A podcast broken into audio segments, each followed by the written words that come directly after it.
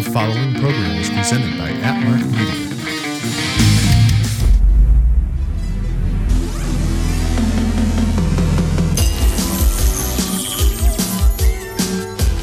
PW Hustle. the recognized symbol of excellence in sports entertainment.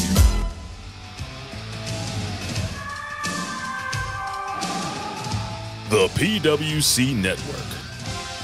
What the world is watching and listening to.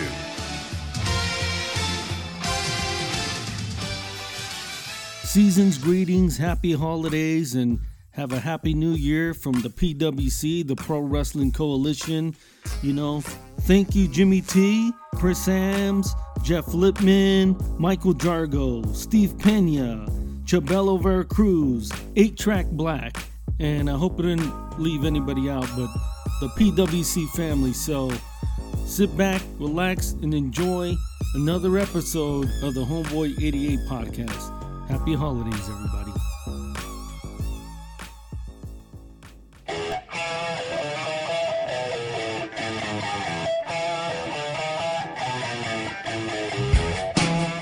Welcome to Hamin Media Group, or as the cool kids say, HMG. We're here to provide you with the very best entertainment alternative media has to offer. Thank you to all our supporters who have made us what we are today. Follow us on social media, video, and podcast platforms at Hamin Media Group. Become a subscriber to Hamin Media Group at patreon.com for great free daily content as well as off the top rope extras. Subscribe to our affiliate Patreon channels with a plethora of fun content on various tiers that will bring tears of joy to your eyes. Vince Russo's The Brand, the Rip Rodgers FR Podcast, Stevie Ray TV, Goldilocks, The A Show with Aaron Stevens and April Hunter, The Two Man Power Trip, Velvet Sky and Angelina Love, the beautiful people. And now, the Larry Hankin Stories. Support your favorite HMG and independent pro wrestling talent at ProWrestlingTees.com. Enjoy the ultimate meal with Zordo's Ultra Premium Extra Virgin Olive Oil. Head over to ZordosOliveOil.com. Start your day with the best cup of Joe, bro. Try a fantastic selection of flavorful coffee blends at thebrosters.com. StevieRichardsFitness.com. Get off that couch and make a healthy change without leaving your home.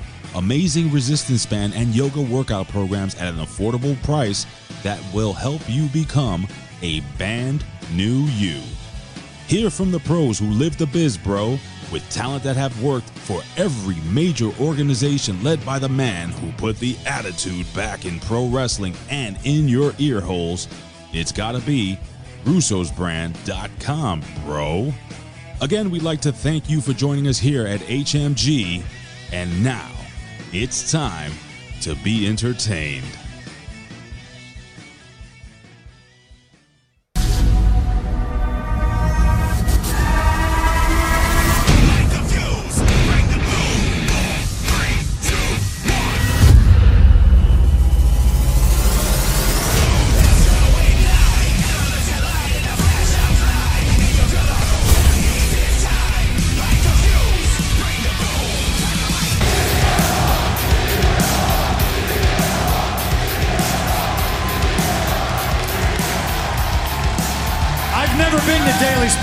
Even know what the setup is. Where's Jim Ross?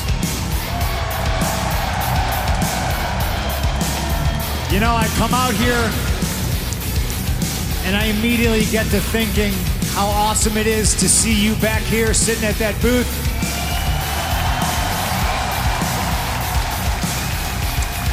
You're the best to ever do it. I'm glad you're back to work. And it's awesome to see you. Thank you. Thank you, sir.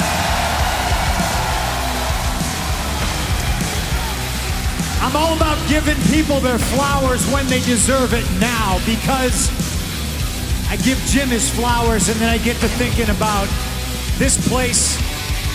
And I've never been here, but this has been a home for AEW. And it gets me thinking about Brodie Lee.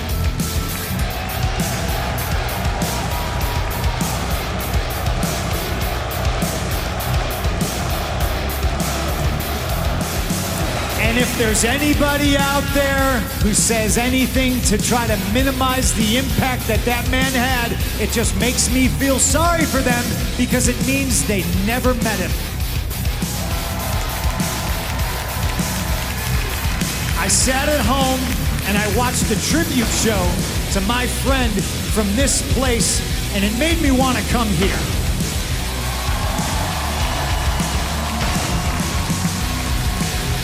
So then I get to thinking about maybe somebody who's not worth my time, maybe somebody who doesn't want to be here. And speaking of internet trolls, yeah, I'm talking about MJF. MJF is a Twitter troll in the flesh. He is somebody who talks a big game, but when it comes down to it, he don't say that stuff to your face. He hides behind a keyboard or Dax and Cash. I saw it with my own eyes last week. You saw it with your own eyes last week. Somebody who's smart enough to say that the people want to see CM Punk get his hands on MJF. But is also stupid enough to say something that he's as good as Roddy Piper in Portland. When Roddy Piper laced up his wrestling boots, and we all saw last week, MJF laced up his running shoes, didn't he? Yeah. I'm not sure if you guys heard, but MJF says he's done with me. Honestly, I'm fine with that. I got the team with the legend Sting. I got the team with Darby Allin. And we beat FTR and MJF. So, hey, I understand if MJF is afraid, if MJF is scared, if he don't want none, he doesn't have to have none. I myself am looking towards bigger and better things. I heard him say it too. He's talking about the gold. He's talking about becoming the AEW champion.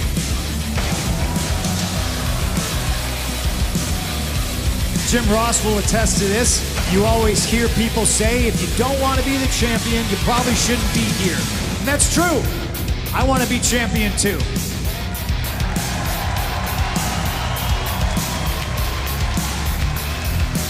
There's beginnings and there's endings. And being here, CM Punk, first time in Daily's Place, a place that has been so good to AEW. The last Dynamite on TNT, we're moving to TBS. There's bigger and there's brighter things on the horizon for CM Punk. So, MJF, you are a waste of my time, and you are an even bigger waste of con money than Tim Tebow.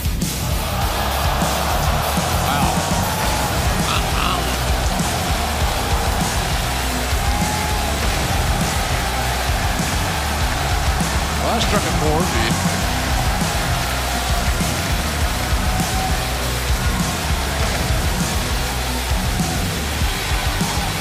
I'll leave you all with this.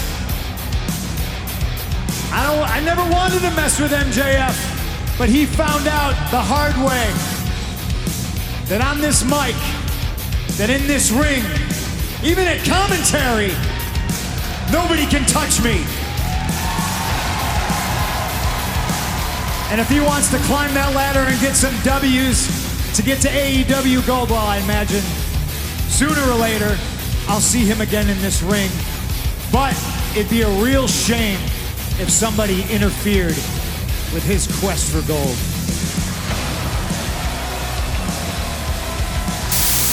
He says with a twinkle in his eye. There's a lot more to this story, Excalibur, than we know at this moment, I think. Yeah, pure confidence radiating from CM Punk here in Daily's Place. My MMA business is a full-time job. I just thought it'd be cool to come here as an old school fan. The problem is there is absolutely nothing cool about Cody Rhodes and his entourage. Arn Anderson is one of my all-time favorites. But I see him with Cody and it just makes me sad. Because now he's a guy trying to make a couple dollars sucking up to another guy who sucks up to the guy. The man used to be a horseman, and now he's just a whore. Oh, Which is the perfect segue to Brandi. And if that's her real name, she's the first Brandi I've ever known that wasn't a stripper. Whoa, whoa, whoa, whoa, whoa. That's not currently a stripper. Because now she's a wrestler. Excellent point, Ethan, but we can't keep coming back here with stripper jokes or they're going to get very old and very tired very quickly. Kind of like what happened to Brandi the last couple of years. That brings me to you, Cody. And I know how hard you tried to make it in this business, traveling the world, spilling blood, breaking bones, crashing through tables of fire. Hell, you even went so far as to tattoo a Transformers logo to your neck that even Mike Tyson thinks looks stupid. You never really though until you cut a backstage deal with Tony Khan, man, to become his pet project and skip the line over more deserving talent backstage. AEW fans may be idiots, but even an idiot doesn't like the taste of that shit sandwich you're shoving down their throat. Who the hell told you tonight was open mic night? You bobble-headed, ugly ass, less talented version of Paul Heyman. Whoa. Woo. Gloves are off.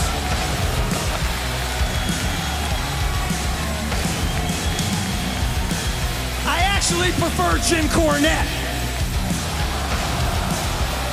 But my God, the sound of your voice makes me wish I was back in that Minneapolis street fight getting my balls stapled to my leg again by Chris Jericho. Well, at least my fam thinks that's funny, thanks. But let me ask you a serious question, Dan. When's the last time you got beat up by a woman and didn't have to pay for it?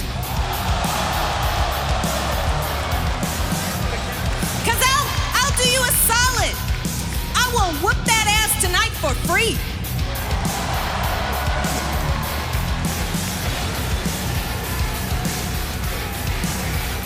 Listen, Bambi.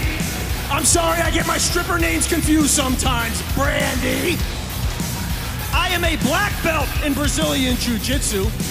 There is not a single soul watching this show that does not want to reach through the camera and slap the taste out of your mouth right now. And if I'm the lucky man who gets the privilege of doing that, let's go. Oh, so so you're a black belt? Well, I'm a black bitch. Let's go. Wow. Well, the shoes are coming I'm telling off. you. This is not good booking here. Oh, wait. There's Dustin. Cooler Yeah. heads may prevail, Tony. Yeah. Dustin's is stepping in. I I, I, want to see. th- This is Oh. phenomenal. Ethan Page Cheap shot. from behind on Dustin Rhodes. Dustin got blindsided there by Ethan Page. Lambert walks away with a big smile on his face.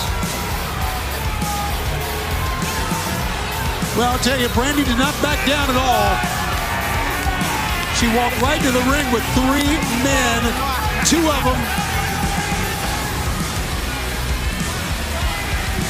accomplished wrestlers, and of course, then there's Dan Lambert.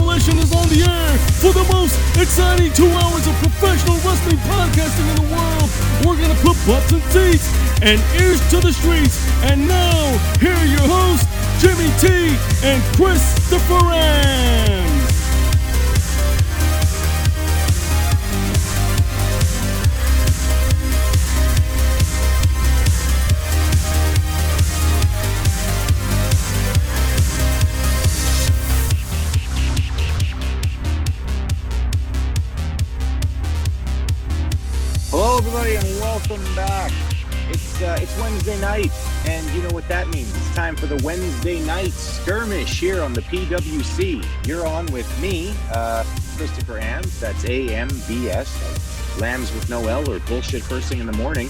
Um, I'm a little tired today. I've been plowing snow, Jimmy, snow. just so we're clear, um, I've been plowing snow for about 13 and a half hours today. So I'm a little tired, I'm a little grumpy, and this show did did no favors for me. Um, Jimmy, you don't know anything about snow, uh, but every single time I tell you that I was out plowing, you have a dirty, dirty mind, and it goes to a it goes to a awful, disgusting place. Um, you know, just like Melbourne. Um, Jimmy, how the fuck are you, mate? Hot, man. It is hot as down here. It is boiling. I am sweating. I took a walk to the market just down the road, and boy, do I regret it, man. it's very hot. And talk about plowing. Chris, when you tell me you're plowing at 4 a.m., I mean, what else am I going to think? You know what I'm saying? but it is what it is. All right. Yeah. Okay. Well, you know, hopefully we have somebody else on with us tonight who's a little less dirty minded and maybe knows something about snow. I don't know. Probably not. Nobody else seems to know anything about snow. Um, but uh, yeah, we've got a guest. We've got a special guest host tonight. Uh, you know him. You love him. He's the co-host of the of the Next Level podcast on the Hamin Media Group. Uh, he's Jaime the Vet Williams. Jaime, thank you so much for being on with us, bud. Oh man, it's an honor. You guys are two of my favorites, and uh, this is just one more podcast on the bucket list to check off that I appeared on because don't don't don't forget the impact attack. Don't forget unofficial third person on the smack attack. Don't forget anytime Jargo needs to talk about a, a, a Destino episode. don't forget any of the other things. And now you never know when I might show up on the Wednesday night skirmish. So thank you guys again for having me. This is a uh, this is gonna be fun. Well, Vet, I just want to say, man, it's an absolute honor to having you on. I've been looking forward to this episode ever since I asked you to come on. I was pretty, pretty rapt that you said yes, and I was gonna mention about the impact attack and the smack attack, and actually even Destino, which I'm looking forward to, which apparently should be coming up very shortly, actually. So shout outs to Jargo. But man, yeah, we're, we're happy to have you on, man. So it's an absolute privilege to have you here. Might as well get this out of the way off the top, Jimmy. Uh, I got a bone to pick with you and Oh. Jargo after listening to your uh, whining and complaining and and just petulant fan bitching about uh, New Japan, Wrestle Kingdom, all this stuff. What what happened to you guys, man? What, what what's wrong with you? Like, what was I hearing on that on that uh, on that episode of the blow off when you guys are just sitting there spending the last five minutes burying New Japan for doing their best during these these difficult times, Jimmy, these trying times. Like, how could you how could you do this? How could you be so ungrateful? And if Jargo was here, I'd say the same thing. Well, first of all, I'm sure you know that me and Jargo are big marks for, for Japanese wrestling in general. But I will say, when you look at 2021 in terms of New Japan Pro Wrestling, they have been a shell of their former self when it comes to their booking, you know what I mean? And and I understand it's due to COVID, I get it. But they're also being predictable, vet. I mean, come on, man. We both predicted Kazuchika Okada winning, you know, the G1 and then going on to to win the IWGP World Heavyweight Championship at Wrestle Kingdom. But let me ask you this, vet. I mean, are you actually happy about night three, dude? I mean, the way that is being booked is pretty silly, in my opinion, dude. What do you mean the? What do you mean booked? Well, night three, we've got all tag matches between Noah and New Japan Hmm. Pro Wrestling. So classic Wrestle Kingdom then? Oh, wow. in That's some Wrestle ways, Kingdom classic, right? In some ways, but come on, man. We should have had some like one on ones. We should have had some big matchups. And considering they're charging us, it's not even going to be on New Japan World, which is Right. pretty disappointing, man. But I understand they need to recoup all the money that they can get, and it is what it is. But hopefully they bounce back, man. And we need to get everyone from the States back into Japan because look at Jay Lethal. I mean, what's he doing? You know what I mean? Really? he's sort of gone downhill, and that's not his fault. That's just the whole situation with due to COVID and all that. But yeah, man, I mean, they need to really start bringing their wrestlers back, man. And Shibata coming back to wrestle, I mean, damn, dude. I mean, I, I, I don't know. You're just saying things that happened. You, you're not really providing compelling arguments about why you feel the way you feel. But let's just say, because like I said, they're they're doing their best. Okay. Now, as for the Noah thing, like you you do realize you guys have to realize and it sounds like you didn't but i think if you take a moment and realize what's really going on here this is not like you know when you're talking about oh this isn't going to be on new japan world and sounding entitled and stuff but you have to remember this is like a fundraiser for noah do you think Yeah, noah's yeah. doing good No. at this time The- Absolutely not. it's like it, here's a here's an analogy for you i don't know if you'll get this but uh everybody knows what girl scout cookies are right Girl Scout cookies, actually. Well, I don't, so fill me in. chris Oh fuck yeah! You don't have Girl Scout cookies? What the fuck is wrong with Australia? or even just i mean i'm not saying that australia should have girl scout cookies i'm just saying they should have heard it because america is you know that in your face everywhere all over the world i just assumed that we That's true. that girl scout cookies was global uh but you don't buy the cookies just because you want cookies. You can get cheaper better cookies. You do it to help out the girl scouts. So you're gonna buy this this co-promoted pay-per-view to help out noah who's probably on the verge of closing. Uh because even new japan when you look at their crowds it's like probably not what they like. So you can imagine what all the shitty secondary promotions over in japan that are just struggling to stay afloat are like. This is definitely like a fundraiser type operation. So as a wrestling fan it's your duty to buy this pay-per-view. And if they if they didn't like if they did look for for the people that are outside of japan you know united states canada australia whatever if you counted on the money that they would spend for this pay-per-view that wouldn't be enough to cover okada's wrestle kingdom payday. It might not even be Good enough to cover his his uh his catering so so they really want the polite co- uh, country of Japan to realize that this is a fundraiser and to to dig deep and try to help out Noah. I guess they wouldn't get anything because you know how it is when you go to the store, the cost, the big bulk stores, and get the free samples. The people that love to get the free samples at those stores, they don't buy the product. They just walk around and eat the samples while they're shopping, and they probably throw the little cup uh, on the shelf somewhere like an asshole. so that's what would happen if this was included on Wrestle Kingdom uh, or, or in New Japan World. That's what would happen if it was free on YouTube. So uh, that's the perspective that you you got to have as like look beyond your selfish fanship and look at the companies that are are trying to provide entertainment for you and entertainment comes at a cost.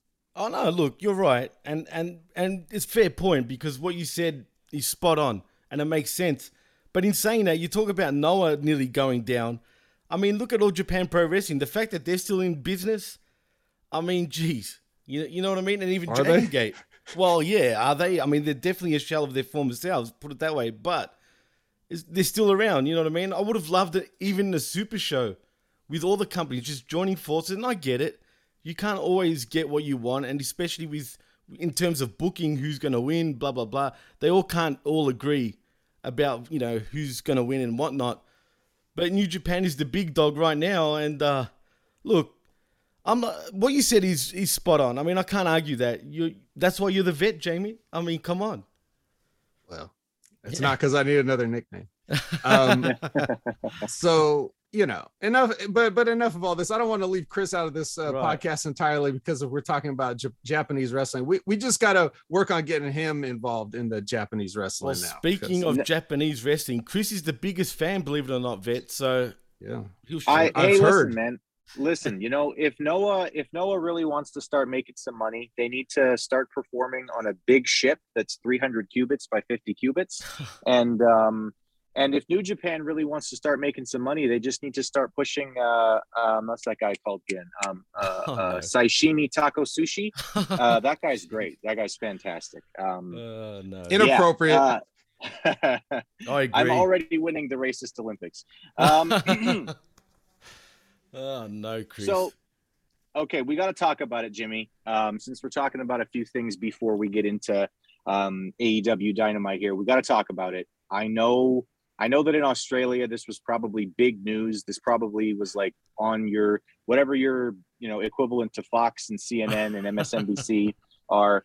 Um, the Bret Hart of Australian professional wrestling Oh, was released today by the WWE. Toni Storm is a is a free agent. Uh, you know, how how big of a deal was this for you, Jimmy?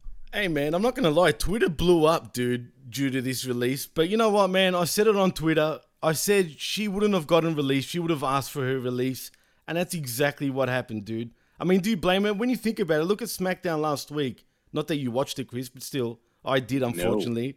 Right. And um, man, she looked emotional, and that's why I thought maybe there might have been a title switch.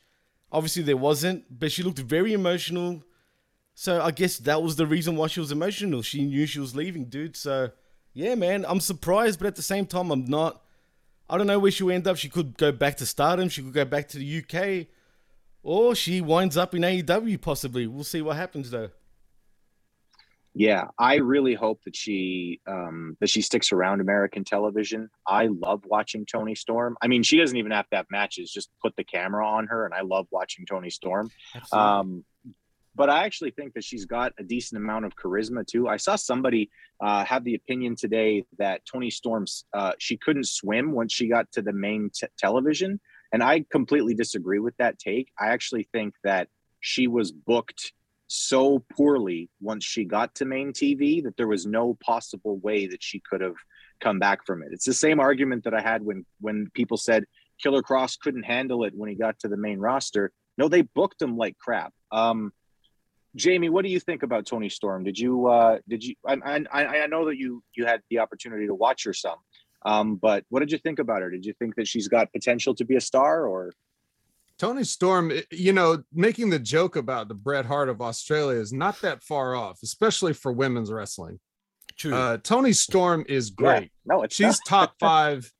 She's top five, probably anywhere, um, hundred percent. Especially considering how young she is. So, um, yeah, how does she, at the latest point in her career, be worse than she ever has?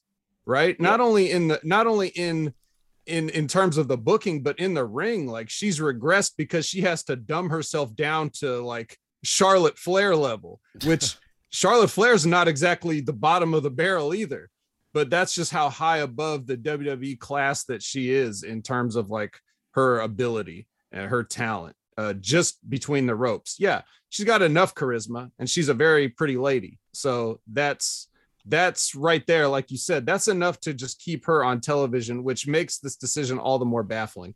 But they haven't really i don't know if they've ever really known what to do with her. I've had questions about all the decisions they've made um once she went to the uk she's a she's a clear baby face and they turned her heel maybe they just wanted to see how she'd do with it she did okay um but uh as for like where she goes now it's got to be AEW. It's the only place to hold somebody of her class of talent. Also, she's not going to go back and do the overseas stuff because Juice Robinson's here. Right. So if Juice Robinson lives here, as long as she's with that dude, she's probably going to stick around stateside. Um, and AEW based in Florida, well, you kind of do the math on that. Uh, they're gonna they're gonna want to snap her up, and they'd be smart to do it. Uh, it's, obviously, she's got a relationship with Serena that exists already from their time uh, together in WWE. So um, I'm sure if I know Serena, and I do, uh, she's gonna want Toni there more than anybody else is gonna want Toni anywhere else. Absolutely. I just want to say one more thing about Toni Toni Cakes, shall I call her? Shout I outs to BG. Shout outs to BG. But I just want to say, I guess now I know why her ass grew so big. Let's be honest, guys. I mean, she was in catering for how long? I mean, it makes total sense, right?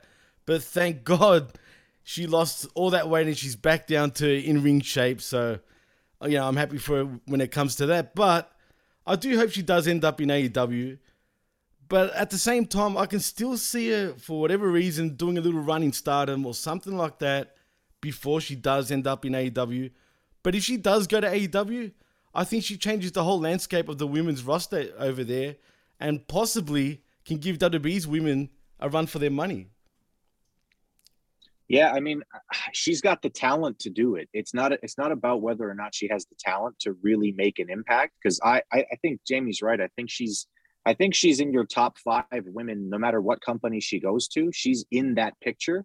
Um, but I mean, AEW have talent right now who they aren't booking properly, who they aren't putting on television enough, who they aren't pushing hard enough. I know, like, I, I know that some people will argue with me about this, but like, you know, last week we did our, or two days ago, I guess we did our, our year end awards. And, you know, I gave, I gave the inaugural Bret Hart Award to Serena Deeb as the person who I think just has an excellent match every single time she goes out there. Um, she should be somewhere in the title picture right now. And I'm not mad at the the feud that she's having with Hikaru Shida. Um, but there's more that they could get out of her too. There's so much value there in Serena Deeb. Even as an like I know that they're getting value out of her backstage, but I mean, even as an on-air character, I feel like there's just so much more that she could do. So I, I'm with you. I hope she goes to AEW. Like when I said I hope she sticks stakes stateside, that's what I mean. I, I hope she stays on my television. Um, and I just I, I want to see her do big things because I think she's got big potential. Well, well, before we get into AEW proper, there's one more news tidbit that I've got to mention, which is not really a big deal, but it is a big deal because it involves sort of all of us and and the Hamin Media Group in general, since we're all part of it. Uh, Vet, what do you think of uh, Brad Shepard, man? I just want to ask you. I mean, you don't even have to say anything, to, but I, I'd love to know your opinion. to put it diplomatically, um, I'm not his audience, and I have no use for a man like that. That makes two of us. so I'm sure that makes three of us. So I'm sure you've heard the news, right? Sure. Right. I think I just want to give a shout out to Bin Hamin. Yalla. I mean, man, he, he, the boss done boss things, man, and had to do what he had to do. And I think he absolutely deserved what he got, man, because first of all, man, I listened to one of his shows just before, just out of curiosity. I know who Brad Shepard is from a few years ago, you know, mm-hmm. from the dirt sheets and all that. But man, just listening to his show, it was just a whole bunch of hate, man. I mean, seriously, that's all it is. I mean- and and Jimmy, to be frank, quite boring. Right, I agree. Like when he was like he the episode that he had Big Ray on with them, and he's telling stories about what he did in college, and I'm like, is this going Ugh, somewhere? No. Like you you said nothing for 20 minutes. I who is listening to this? Like I just don't understand. But that's why I say like I'm not going to tell him he doesn't deserve to be on the air. I'm just not his audience. And why would I be? I'm a former wrestler. He's a mark. That's it. there's Thank no there's no reason for me to listen to a mark call other marks marks. That's the state of the wrestling, you know, internet community here and social media is you got a bunch of marks calling each other marks and it's hilarious to me. But, you know, things, you know, tend to shake out as they're supposed to and I think we saw that here. It is a little ironic the idea of you know the channel attitude being a free speech platform and and things like that. And it's but you know what i mean? Like he that, that what he said was not about free speech. No it wasn't. It's it's it's like you're you're you're you're proving you're you're proving you're the ultimate mark because you're talking about a man that has passed away and you're describing him using his spot on the card. Like like he booked himself like that has anything to do with what a man is. You know what i mean? Like this is not a skill based meritocracy. Right. It's fucking pro wrestling. And so like to to to have the to have the nerve to call other people marks um i mean we th- this this was the only possible uh result right Well, it's a walking, talking contradiction, man. Literally, which which drives me crazy. But yeah, man, I'm glad he got what he got. So screw you, Brad. You deserved it, man. I don't care what anyone thinks. It's true. But he's got fans. I'll give him that. For whatever reason, people listen to him. But he's just trash, and that's just my opinion. Go ahead, Chris. Well, I don't know Brad. Um, I've never listened to uh, to any of his podcasts, but just judging off of um, just judging off of context here, I'm going to go ahead and say that wrestling is a lot like theater, um, and you have a place in in the show, and it doesn't necessarily come off of your merit. It doesn't necessarily come off of how great you are at something. Oftentimes, it's simply about um, do you look like the proper character for the role that you're being booked for. Um, when I was younger, uh, and I was very fresh faced and, and slender. I used to be very small. Um, I would get booked oftentimes into those kinds of uh, roles when I was doing theater. I played Oberon, for instance, in A Midsummer's Night's Dream because I looked like I could be the king of the fairies. Super gay comment. Um, but also, then when I got bigger, I remember, you know, I when I went through high school, I started getting into a growth spurt, and I started, you know, filling out. I got kind of muscular and large, and I started getting roles like Fezzik. Um, you know, shout outs to Andre the Giant from you know The Princess Bride. And, and so when peanut? people does anybody want a peanut? Um, I do not think that, that word means what you think it means. Um, but also, uh, great movie, by the way, great, great movie. Um, but but what uh, what the point is though is that I was you know I was given those roles mostly because of how I looked like I would fit on the show. Right? It, it didn't have really much to do with I'm a great actor. It was just I'm competent. I know what I'm doing, and everybody needs a spot on the card. We're going to talk about that a little bit later too, as there's a quote from Sting later that I did not like. And I know that Sting's been a wrestler for a very long time. And if he says something, it's probably worth a lot more than my opinion. But I didn't like what he said in this interview, and we're going to get to that a little bit later. But everybody has a role on the card. So, you know, yeah, I mean, if you're if you're talking about somebody who's passed away and you're saying, oh, he was just a jobber, go fuck yourself, grow up. Yeah, Um, absolutely. I it's just childish. And, and again, I don't know Brad, so I mean, maybe Brad has you know infinite reasons for why he is the way that he is, or what he's saying, or whatever. But um, just from context, I'm not a big fan of that. Well, I just Okay. want to say one more thing beforehand. I mean, if you remember his track record, right, before he was even doing a podcast, he was known as fake news, man.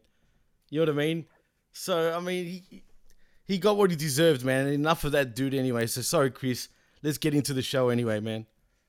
I mean, fake news describes all wrestling news at this point. Well, I don't yeah. trust anything true. that anyone says. Like, unless it's an official release, I'm I'm not listening to it. I'm like, okay, we'll see. Well again mark's calling mark's marks Well, yeah. don't don't listen don't listen to this journalist listen to me i have sources right Yeah, sure you do sure you do. Yeah, exactly, man.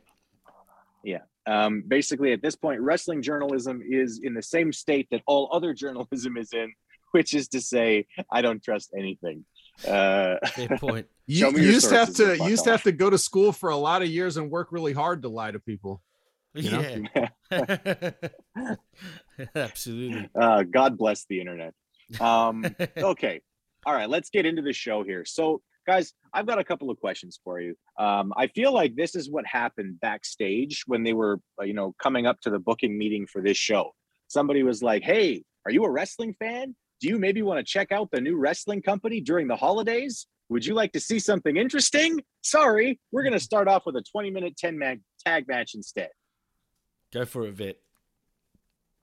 um i'm i'm for it i love 10 man Uh. tags uh it's the best way to get a lot of bodies in the ring at once Hey, there Uh, you go. and yeah get everybody a payday with minimal effort so uh Fair point. yeah. I mean, from a former worker, he does have a point. Let's be honest. Love Yeah, 10 no, man I mean, tags. that's- They're so much easier than you think they are. Yeah, That's brilliant. Yeah, That's they brilliant. They look super difficult. Um, but uh, but no, I get it. Like I and I do understand that uh, that viewpoint from a worker. It's like you know people often complain, oh, there's too many matches, there's too much going on in WrestleMania, and that stems from something, and that's because WrestleMania payoffs were classically so big that you needed to be on WrestleMania really to sort of finish paying your bills at the end of the year. Um, so they would try to work everybody onto the card as much as possible. I do get it, but from an audience perspective, and maybe again, maybe it's I was plowing snow for 13 hours today, and then I came home to this, but it was like, oh god, it's headman tag. Uh, Yeah. not not a huge fan. Um, and getting into the you know getting into this, it's it's Hardy Party and FTR versus Jurassic Express and the Lucha Brothers. Um, I wonder if they can coexist. um, Right. I'm not going to go through this match blow by blow, um, but I will complain about a few things. First, um, the spot where Hardy smashes people's heads into the turnbuckle and screams out, delete, delete, delete, delete, delete, delete. That's a face spot. I don't know why he does that as a heel. Um, second, and I'm going to ask this to, to the vet uh, specifically because I know he's a former worker and he's got the expertise. You know, we like talking about wrestling. The vet actually knows wrestling. um, Vet, is there a worse recipe for professional wrestling than for the baby faces to completely dominate a match for 17 minutes and then lose via a surprise but clean heel finisher? Is is there is is there a worse recipe for pro wrestling? Probably. I mean, that's actually a standard uh kind of how you know where the finish is going. Uh traditionally, you look at who's been dominant and then you get a surprise at the end. So if the faces dominate for the entire thing, then they're going to slip on a banana peel and the heels are going to cheat or whatever and steal it. Uh, if the heels have dominated and the baby face makes a, a last minute comeback or whatever, um, then you know you so when you see those stories playing out you can kind of uh you can you can kind of guess the finish of course this is AEW we're talking about. So it's really a 50-50 who's going to win no matter what the story in the ring was up to that point. It could be baby faces dominate and then go over strong. Uh we just don't know. Um so but but uh yeah i mean like i said doing a 10 man tag is a lot easier than um than it seems like it would be. Um but for for for the purposes of this like what they're doing they're showcasing a lot of people you know even maybe for the exact reason that you said like hey somebody's checking this out they might turn it on. Uh you might know a significant percentage of these people at least you might know uh christian and matt hardy or whatever and then you may see somebody that looks cool like you know penta like he looks cool i don't care uh, who you are or what you think of him like if you just look at him you're like who's this guy? Um and that's that's one of his values um so really what it turns into here with these guys is you you you tend to get like a lot of uh miniature singles matches uh to, out, of it. Uh, i don't really remember if that's what they did here because i kind of zone out when i see 10 man tags as well. I'll just be honest. I've seen enough of them i know. Um but uh but yeah man um there, there's easy ways to go about this, and AEW usually takes the most difficult route when they throw a lot of bodies in there. They like to overbook it, they like to complicate it, they like to have dangerous spots for no reason. Uh, you know, knowing that this match is ultimately meaningless. But then, that, the, the, I saying that, um, it's also on the other side of the coin. Uh, they're trying to further something with this match. They're trying to get somewhere with this match with a 10 man uh, you know, it's almost better to just have a cold 10 man that doesn't have a story because then you can have your entire story encapsulated within that match. When you're throwing 10 bodies at something that's to further an angle for later, it, it cheapens it a little bit because it's like, well, we've already seen some of this. If we're trying to get to uh, a, a Lucha Brothers versus Jurassic Express or whatever, and you're doing the tired old can they coexist bullshit that we've seen this is clearly wwe playbook uh that's not who you should be emulating right now if you're trying to be different if you're trying to be the alternative um you know so Eh, so to answer your question, I don't know.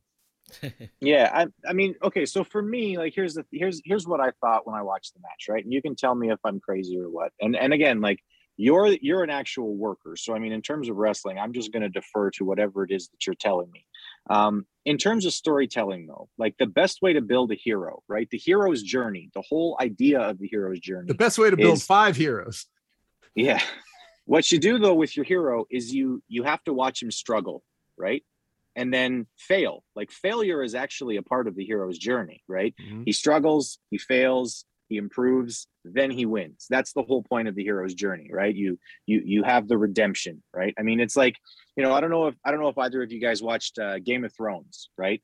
But like um Jon Snow for instance, right? You watch that character all throughout the show. He's he's the bastard and he's the guy who's getting shit on and he's told he's a traitor and he's the son of a traitor and he's you know he's he, nobody likes him and nobody loves him. So that finally in that scene in the seventh season when everybody's hanging out in winterfell right? And they you know the uh, lady Mormont stands up and says like you know you you you didn't you know you refused the call and you refused the call but house mormont remembers the north remembers. We know no king but the king in the north whose name is stark. I don't care if he's a bastard. Ned stark's blood runs through his veins. He's my king from this day until his last day. The king in the north.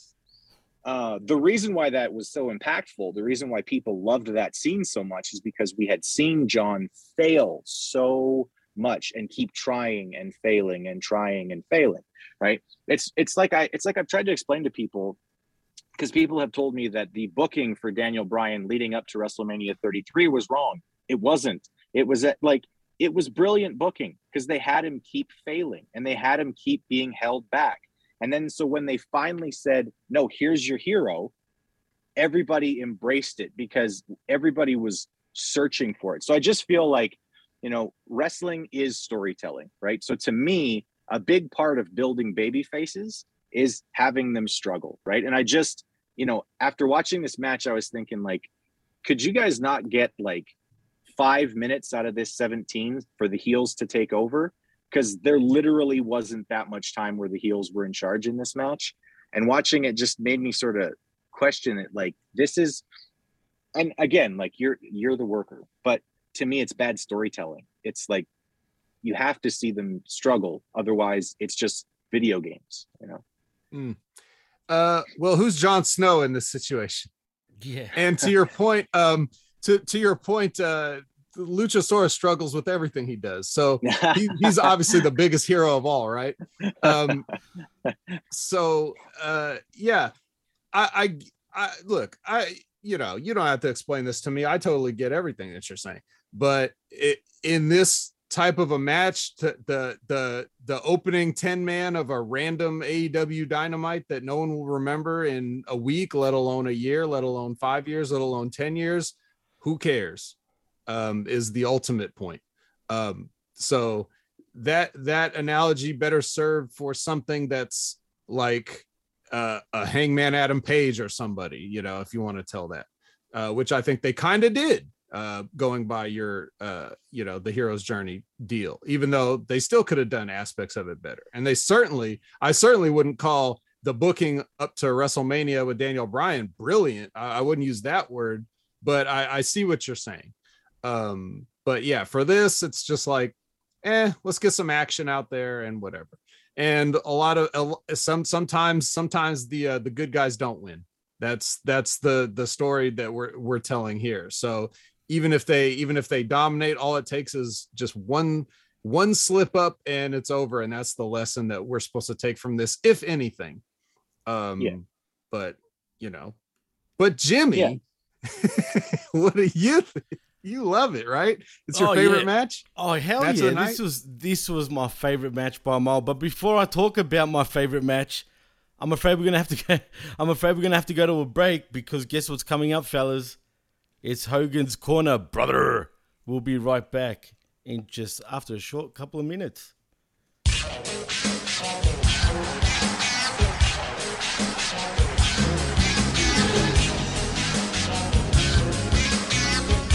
And now, here's another edition of Hogan's Corner. Well, The night was January 4th, 1999, brother. And that was the night of the finger poke of doom, brother. You see, I was a team player, brother, and lost the title to Goldberg, dude. Even though he was greener than a fucking frog, dude. But okay, Reverend, Reverend, brother, get it? Anyways, big sexy Kevin Nash whips his fucking ass to win the title, dude. And he calls me out, brother. I was like, hey, brother, I'm running to be El Presidente of the fucking world, brother, but okay. Okay, accept. And on January 4th, Goldberg harasses Miss Elizabeth, brother, and goes to jail, brother. That fucking criminal, dude. And when Kevin Nash says he's gonna fight me, the people start dancing in the fucking aisles. They're pop locking. No joke, brother, they're really doing that shit. Also, this is the show where Tony Schiavone says, well, Big Foley's gonna put butts in seats, dude. Fucking idiot. But anyways, then the match starts, brother. And after Kevin Nash rips off his fucking shirt a la Hulkamania, brother, I use an ancient Shaolin monk pressure point trick, brother. And boom, FPOD, brother. Finger poking doom, dude. We fooled you all, you fucking idiots. But actually, this wasn't my idea, brother. It was either that fucking satanic vanilla midget, Kevin Sullivan, or that fucking retard, Eric Easy Bischoff, dude. So this bullshit finish wasn't my fault, brother. Because you know why? Because I'm just too sweet. And what you're gonna do when another Hogan's Corner runs wild on you, dude? Terrible is out, brother. And that was another installment of Hogan's Corner.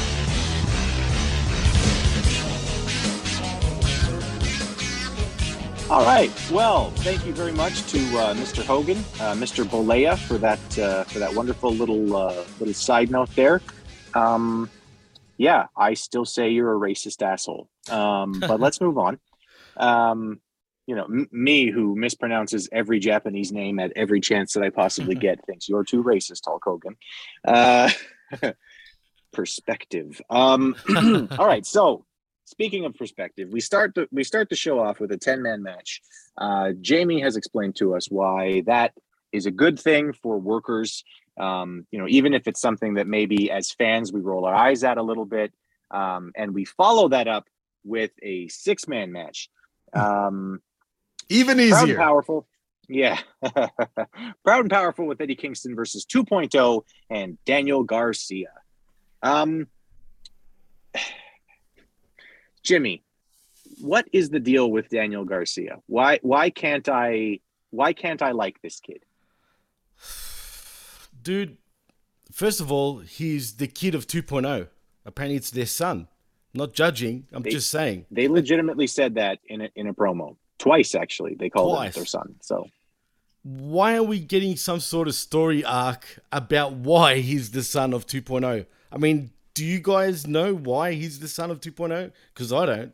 So can someone like fill me in here, or what am I missing? I You I explain it, Lis- Chris. These are your people. oh my goodness. nice, goodness. nicely played, vet. Nice. Yeah, Chris, Oh, explain it to I- us, man. You know how it is. You know what? You know what? They're from Southern Ontario. We we don't we don't have any association. Whoa, whoa, Um, whoa, whoa! Wait a minute. They're from Quebec, I believe. Oh well, then we really don't have any association. That's like someone claiming that New Zealanders are Australian. Those Oh, people wow. don't really belong to us. I call them Um, sheep fuckers, Chris, but that's another story. Yeah, well, um, I I kid my my Quebec friends. Um, you know, anybody, you know, we we, we simply don't have enough listeners to just uh, tell people to fuck off. Um, we, we love you, Quebec. Quebec is fantastic, and I would I would never denigrate anything about. No, I'm just kidding. Um, this whole thing just bothers me. Here's why I don't like Daniel Garcia. Okay, because he's actually really really good at selling the fighting from underneath. Like, um, I believe him when when you see like you know his face and the way that he works, and he really does this really great job of selling from underneath. Here, here's here's here's the thing though, he's a heel who sells from underneath constantly in every match. I I don't I don't think that's logical. I, I maybe he's just trying to put into, you know, practice everything that he's learned in pro wrestling school. Um, but to me, a heel isn't supposed to do this, at least not throughout an entire matchup. Uh, Jaime, uh, give us some give us some of your of your wrestling knowledge. I mean, heels fighting from underneath? Uh, yes, no. uh, that's gonna be a no from me, dog. Um, and the sad part is, like, he doesn't look like. Look, if you're if you're of the size and build and general stature that 2.0 can claim you as their son, I don't think you should be beating anybody down. Um, to be honest, so maybe he shouldn't be a heel either. Do you guys like his charisma? You know, like his charisma, which is I just scream at the top of my lungs. like that's my Not a- charisma, guys. That's, ah, that's charisma. Yeah. as Jericho would say. Or yeah, Gordon- take that, Hogan. That ought to show you, Brother. Um, yeah, just uh, look. I have two messages. Like I say this sometimes. Like I have two separate messages for the parties involved here. I have one message for Daniel Garcia himself, and the message is simply make your money, kid. Make as much money as you can, and hopefully you get out in one piece. My message to the company, AEW, or anybody else that would hire him is what are you doing? Why is this guy not on elevation? Right. Um, Yes. wh- why is he in matches with guys that he has no business being in there with when you're tr- like it's it's what what uh what Chris is saying about I don't want to see a 10 man tag on this random show after I shovel snow for 13 hours. That's one thing. Um but seeing but if you're tuning in to see CM Punk's first match on TV in a while and it's against Daniel Garcia, like that's another thing. Um great for Daniel Garcia to be the tune-up for a returning, you know, modern legend, but uh, bad for basically everybody else involved. Um, and so these are the things that we have to consider. It's not that there's no place for him in wrestling. Yep. It's just that the place that he's in is is skyrocketed to the top. Why do I feel, and I'm sure you guys probably feel the same? Uh, why do I feel like uh, these clowns? Um, and again, nothing personally against them, but I'm just talking about in the context of their presentation. These guys are clowns. However, I feel like they're much more serious and seriously booked than uh, I don't know the Undisputed Era. and this is what I don't Shouldn't understand. these shouldn't these spots be kind of kind of swapped here? Um, these guys shouldn't be getting the national TV time. There was a time when Daniel Garcia couldn't get off of Dynamite, and then you got you you got real real good workers, you know, on the YouTube shows. Um, yep. So it's like pay some dues, I guess, is the, is the main thing I would say. Um, but I don't see Daniel Garcia do anything like egregiously offensive in the ring. I mean, what you're talking about, Chris, with the the selling and stuff like that's a psychology problem that most wrestlers have in, in wrestling today. So I'm not going to hold that against him. Um, you know, I, I'm not even sure that's up to him the way the matches are laid out and stuff. Because when you're this new, you're not going to be telling people, yeah, this is what we're going to do, kid. Uh, so Exactly, he could just be doing what he's told to do or whatever in any given situation. Um, so you know, but I've eaten sandwiches bigger than him, and so therefore, like I want to see him. I want to see him in a different, just a different placement for now. He's miscast. Oh, He's sure. miscast is what it is. Because because I'm I mean it when I say that he actually does a good job of fighting from underneath. Like he does look desperate. He does have that good like that good desperation and even like the yelling. I mean, it's too much, but that's something that you can forgive out of a young wrestler, right? And this is a I'm I was so glad to hear you separate the talent from the booking. Um, because you know, on our last show we did the extra, we did the year end, and we were talking about Hook. And there was a lot of talk, you know, in the IWC about, oh, he's no selling a pile driver. Fuck this kid. And I remember saying to Jimmy, like, I guarantee you, he didn't tell Bear Country, like, you give me a pile driver and I'm going to fucking no sell it. And if he did, then yeah, fuck that kid. But No, his not dad what told him that. Yeah, for Yeah. sure. What I what I mean is like that's not the talent, right? That's that's on the booking. And if the booking is wrong, that's where I get this like like what is this company doing with this kid? Because I think that like, you know, like I think I completely agree with what you said. Daniel Garcia, he he has a place on the card and it's as an underneath babyface right now. And mo- like that's how most guys kind of cut cut into the business, right? Being a baby face is sort of like in a technical aspect most people will say that it's easier to be a baby face than a heel they're both difficult to to truly get right but you know being a baby face is a little bit easier because if you're an underneath baby face you can just learn how to sell for a while which is excellent like training um but yeah i mean jimmy what do you, what did you think about this match and um did you have anything did you have anything else to say about it? Because like I, I just had a hard time really getting past this, and everything else in the match just kind of felt like, uh, I don't know. Like I, I just I was very interested in sort of talking about Daniel Garcia, and yeah, his miscasting. I think is probably the best way to put it. Well, to be honest, guys, the way you guys both put it, there's nothing more really to to elaborate about because what I don't understand, and yeah, I did zone out during this match. I won't lie but what I don't understand is you guys talk about miscasting and stuff like that.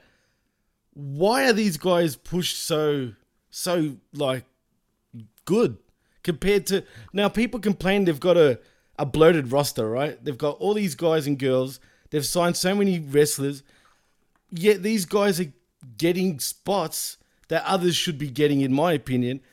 And for whatever reason, I don't know what they've done. Like I don't know if they if they suck up to TK or what it is. But for whatever reason, he sees something in him and they continue to get booked pretty strong. Even if they lose, but they win, though. That's the thing. They continue on winning.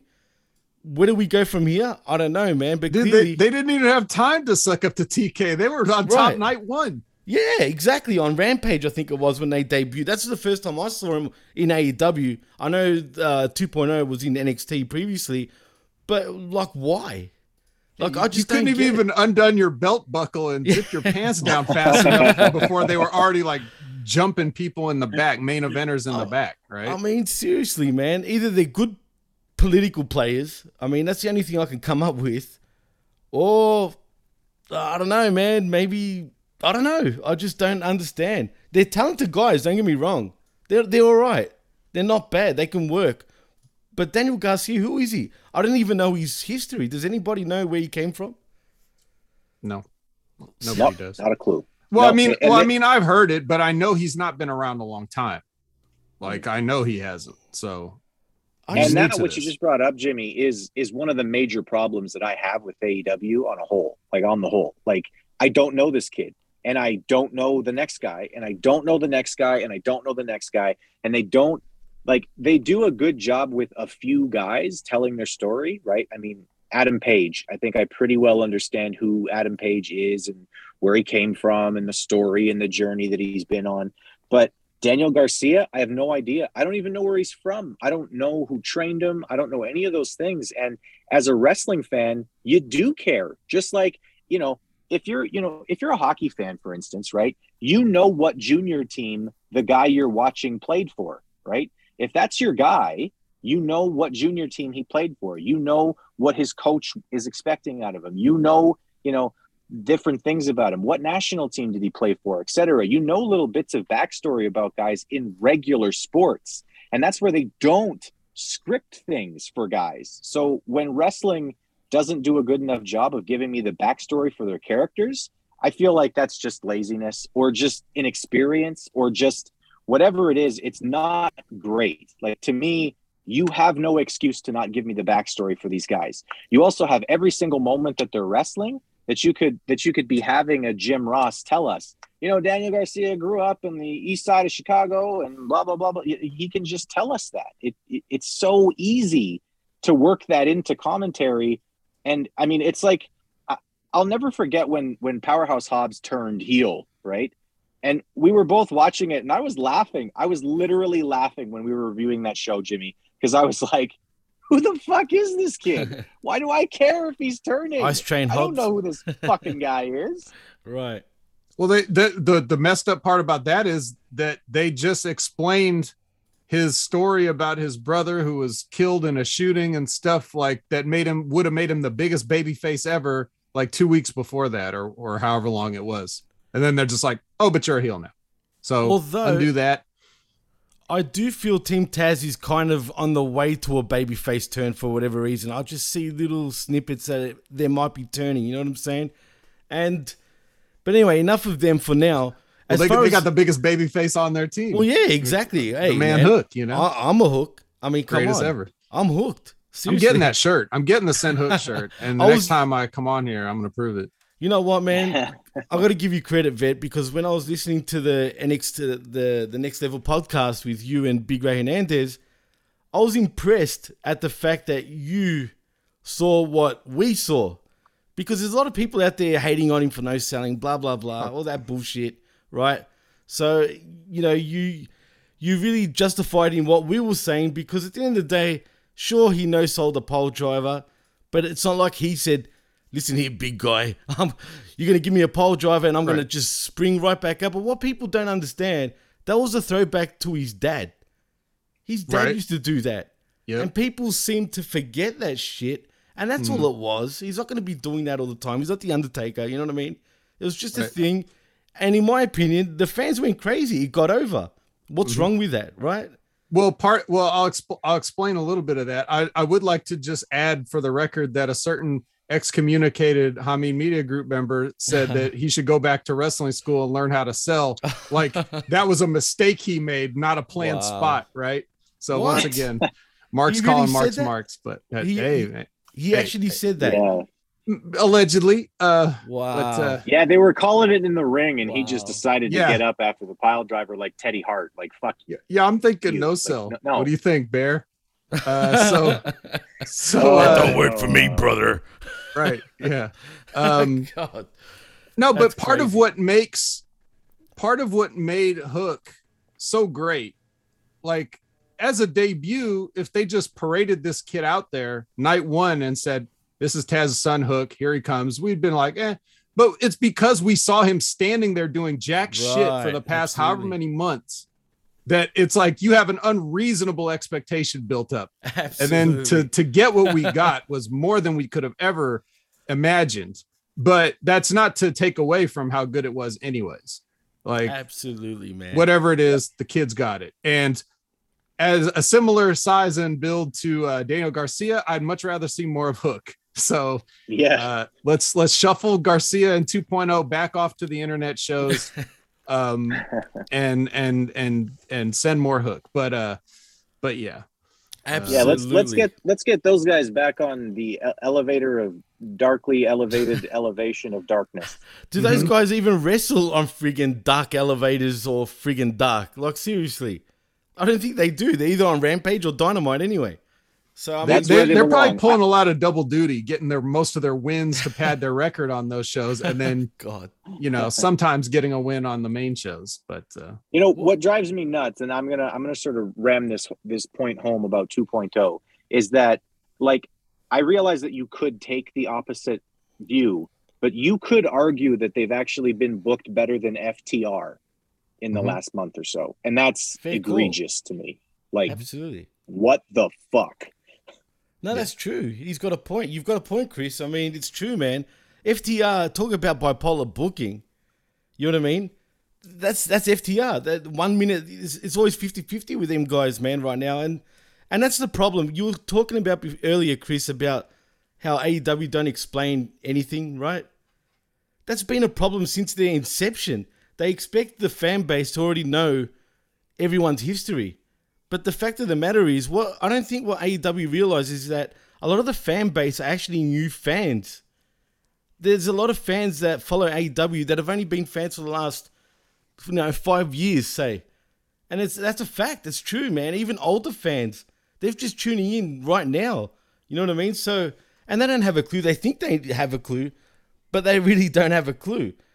So I, I just don't understand why they don't do little things like explain who this guy is, where he came from, why he's there. For whatever reason, they just choose not to.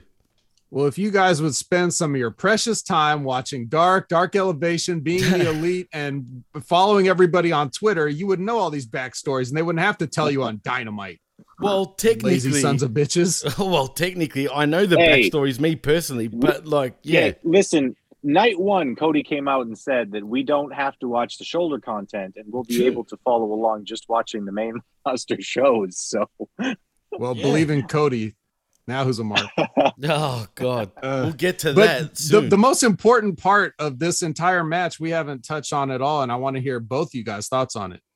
Um, Eddie Kingston's girdle. oh yes, Did it Oh, help or did it not? It did not. No, no, I don't think so. gut still pouring over it. Okay. Oh, dude, man. Even my missus over here made a comment about it, dude. Straight up. She was shocked. I'm not going to lie. And you saying that, it's funny because the fact that my missus actually pointed that out, it didn't work, bro. Well, that's what Just you get need. him in a Yankees t-shirt. Like That's honestly, it. That's it. Official jersey.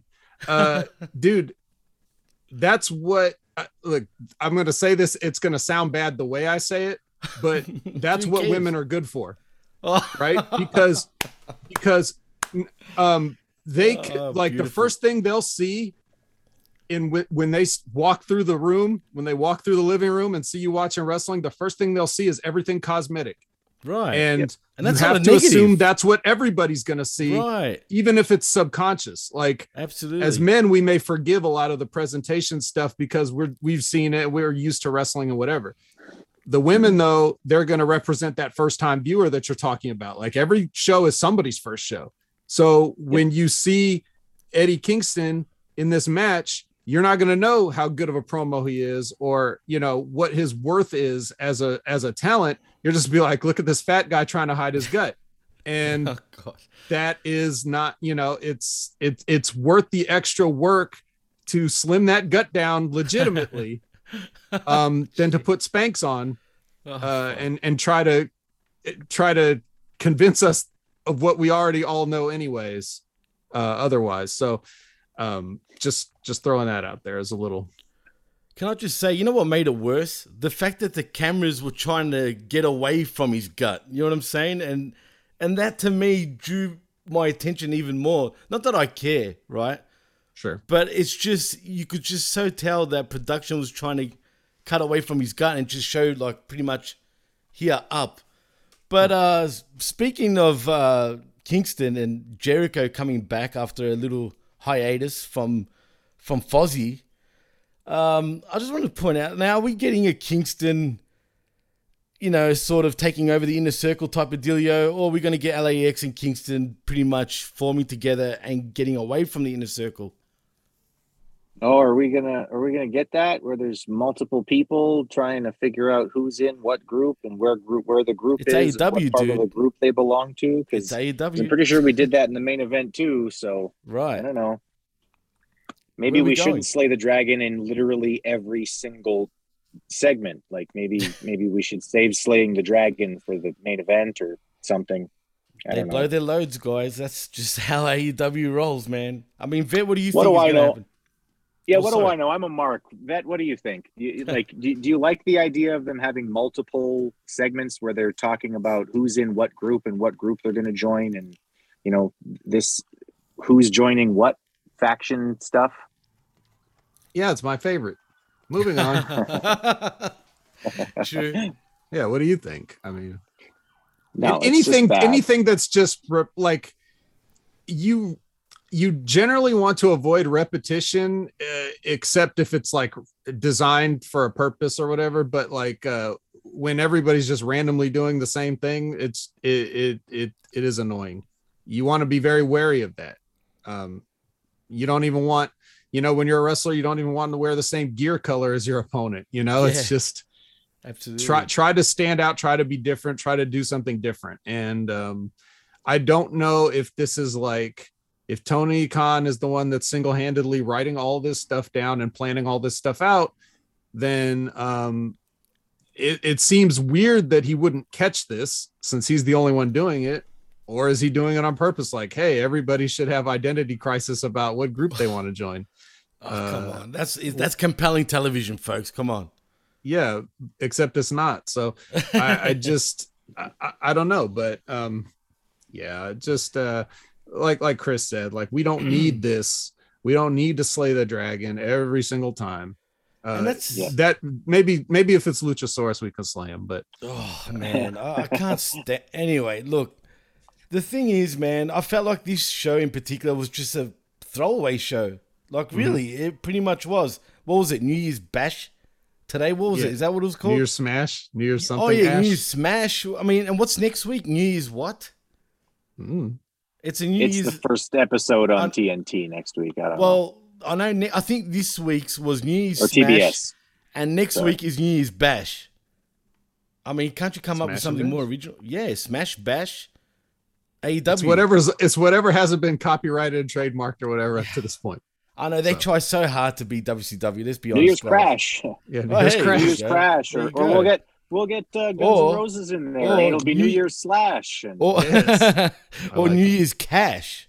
I mean, come on. There you go. See, Johnny Cash, Yeah, maybe- not not Cash. maybe we can properly push Wheeler. Yeah. yeah, that's what I was gonna say. Not from Right. FTR, but Speaking of cash, Jimmy, did you see the guy in the audience that had the "Please bring the Rainmaker to AEW" sign? no, I missed that. Was it really Oh, a sign? Please keep Oh, him as far away from this mess as possible. That's what I, that's what I'm saying. Don't don't sully the great Rainmaker with this foolishness. Dude, tell me one thing though, Vet. It- Hmm? How awesome though would it be for him? Just imagine the lights just go out. You hear the coin just drop. No, no, And then Not you just awesome. you see the rainmaker in the middle of the ring. No. I mean, I know what you're saying, and you're right, but I think the place would absolutely go bananas. you know what I mean? It it would, but then we'd get him against Daniel Garcia or something, and that's Maybe- not what we want. Oh god, and he loses. Yeah, he'd he'd, And he he'd feud with uh, Orange Cassidy. That's what Right. Oh no. No, he wouldn't do And that because need I believe they're interference. Oh, yes, they're No, part I- of no, chaos. Chris, Chris, they're They're they're, all in chaos. chaos. They are on the same team. There's no Yeah. question about them. We we No. know that Orange Cassidy and Okada are teammates for sure. Uh, but anyways, yeah, just just uh throwing that out there. Uh you guys want to move it along or Well, first Yeah, of all. I would rather have at least Jay Lethal be in AEW. You know what I'm saying? Because right now he needs. I don't know why he got sent to Impact Wrestling in the first place. That is just below him, literally below him. He would have been much better off, in my opinion, in AEW. It is what it is. But Because how of- else are they going to push push Daniel Garcia? God damn it! Yeah, I imagine him going over the over Jay Lethal. That'd be absolutely travesty. But anyway, let's with a move tear in my eye? with a tear in my eye. We're doing the Ric Flair promo, but yeah, boys, let's move right along because this show. Cream always falls to the bottom. Ooh, yeah. All right. Not to the top. I'm going to avoid doing that so I don't ruin my voice. Um, next up here, MJF. He's backstage. He tells Wardlow that he's going to get involved in the ladder match for the face of the Revolution to get a title shot at the TNT uh, Championship, and he's going to hand that to MJF. Uh, they bring in Mark Sterling, smart Mark Sterling, um, who tells him that that's part of his contract. I didn't care about any of this, but here's something that I loved. Um, over the last little bit here, uh, the announce team to me is overselling MJF as a bastard um, to the point where it's it's actually not telling the story; it's inserting the announce team into the angle. Um, you know, it's not just oh this he's despicable and he does all these terrible things to win matches and you know blah blah blah. Uh, but it's like he's a bastard and he's the worst person who's ever lived. And I love that Excalibur asks JR, is there anyone lower than MJF in pro wrestling? And JR, reliable, intelligent, brilliant JR responds with, well, he's doing everything that serves MJF. So is he low or is he just really smart? So I just want to I just want to supplicate whatever deity exists, if it's God or Odin or or Zeus or like whoever the fuck you are, please don't let JR die. Okay? Don't let that happen because he is a shining beacon of fucking light in the wilderness of professional wrestling. Um, Well, can't you say, Chris? JR st- stomped a mud hole in Cancer's butt, dude. Let's be honest. He absolutely kicked its ass. And I'm just happy that he's back, man. Absolutely. Uh, Vet, what did you think about the commentary? Am I am I wrong? Was it not too much? Was this commentary team doing a good job selling MJF, or do they need to tone it down a little bit? They always do too much. But again, that's directed. Like no one's Yeah. going into business for themselves. So it's just there, there's uh, you know the the story of AEW is inconsistency. Is inconsistency from week to week among certain you know talent and what they're doing. Inconsistency among the uh the different uh you know factions and stuff and how one thing is handled one week and how another thing's handled another week. There's no like precedent set.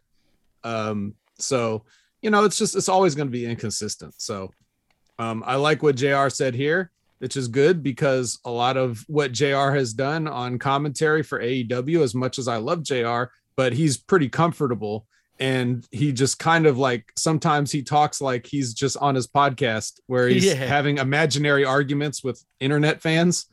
Um he's he's like asking questions that nobody's asking and answering them you know on the air. And so like he gets he gets a little bit of comfortable there. Um but when he does something like this it's like yeah that's that's the jr i'm talking about. Make some sense out of this foolishness. So yeah i don't like I, but I, I don't like any anywhere where like Tony Schiavone is like overly part of the the angles and stuff like that. Uh it should it I don't mind them doing it sometimes. It's kind of funny, but it should be much more subtle than they do it. Is is my Absolutely. my suggestion. I, agree 100%, man. Go for it, Chris. Yeah, and, and like he should just be feel like- struggling to maintain objectivity. Like he shouldn't just Yeah, be that's calling fine. this little like when he comes out, just don't be like this little son of a bitch. Like, don't you know? Come on, like the announcers can't be swearing, bro. You just come on, unprofessional, you know. But but like he, sh- it, it should be stuff like Schiavone prompted to say something, and he's just like kind of, you know, trying to pass it off or muttering. It's like, well, you know, it's you know that kind of stuff. It shouldn't just be a, you son of a bitch. It, you know, Well, it's a little sometimes- cartoonish. Sometimes Schiavone does no sell it though, man. If you've noticed, No, yeah. sometimes he does do that. But Well, that's the consistency thing. well, that's it. Yeah. That's the problem, and that's exactly Yeah, the and I issue. mean- with, yeah, sorry, Chris. Well, and the word that you and I, Jimmy, have used since we started this podcast. I mean, right from episode one, this company is bipolar. yeah, they they'll have one segment that you watch and you're like, Jesus fucking Christ, I just watched 20 minutes of perfect professional wrestling. Like that that was fucking awesome. That was brilliant. And then in the next segment, it's like, what the fuck kind of idiotic motherfucking Mark booked this fucking shit? That didn't make any goddamn sense, right? And again, I mean, l- listen, I, I personally find the whole calling each other marks thing to be ridiculous. We're all kind of marks, you know, like Oh, we all we all we're all into wrestling. I mean, even to me, like, and I mean that I, I know that there's there's semantics involved in like what word means what, but I think that like a lot of people who are workers are marks too. Like a lot of them don't understand the subtleties of the of the craft, which is why sometimes we get things like guys, you know, killing themselves in front of 14 people by you know jumping out of the ring and falling through 16 flaming tables. And you're like dude just settle down. Like do some do some basics. Um but yeah no I, i'm not a big fan of the whole like calling everybody marks but sometimes you're watching the show and you're like who the fuck booked this? That was dumb as shit. It's like the best example of this for me is the two weeks is is the week that sting debuted and then the week after. Sting's debut i would argue was damn near perfect. He came Oh, into the man. ring. He you didn't say anything. day, bro. he pointed his bat and it was like and to me it was like oh this is great. Like sting doesn't have to say anything he can literally he can literally not say anything or have any matches. You can just book this guy as the fucking phantom of the opera for aew right? He just he's there. You know he's there. He makes subtle appearances. Every once in a while he does something big and then he goes back away and you're intrigued every time you see him right? That's a great booking for sting. And instead the next week he's going out there and like ah hey hey tony Schiavone, i'm happy to see you brother. It's so fucking cool to see you. Hey everybody woo! Like no what are you doing? That, that's what i mean. It's it's the bipolar of the booking in aew is shocking. But for me as a western wrestling fan like i'd still rather watch aew and see the bipolar where at least you're getting some brilliant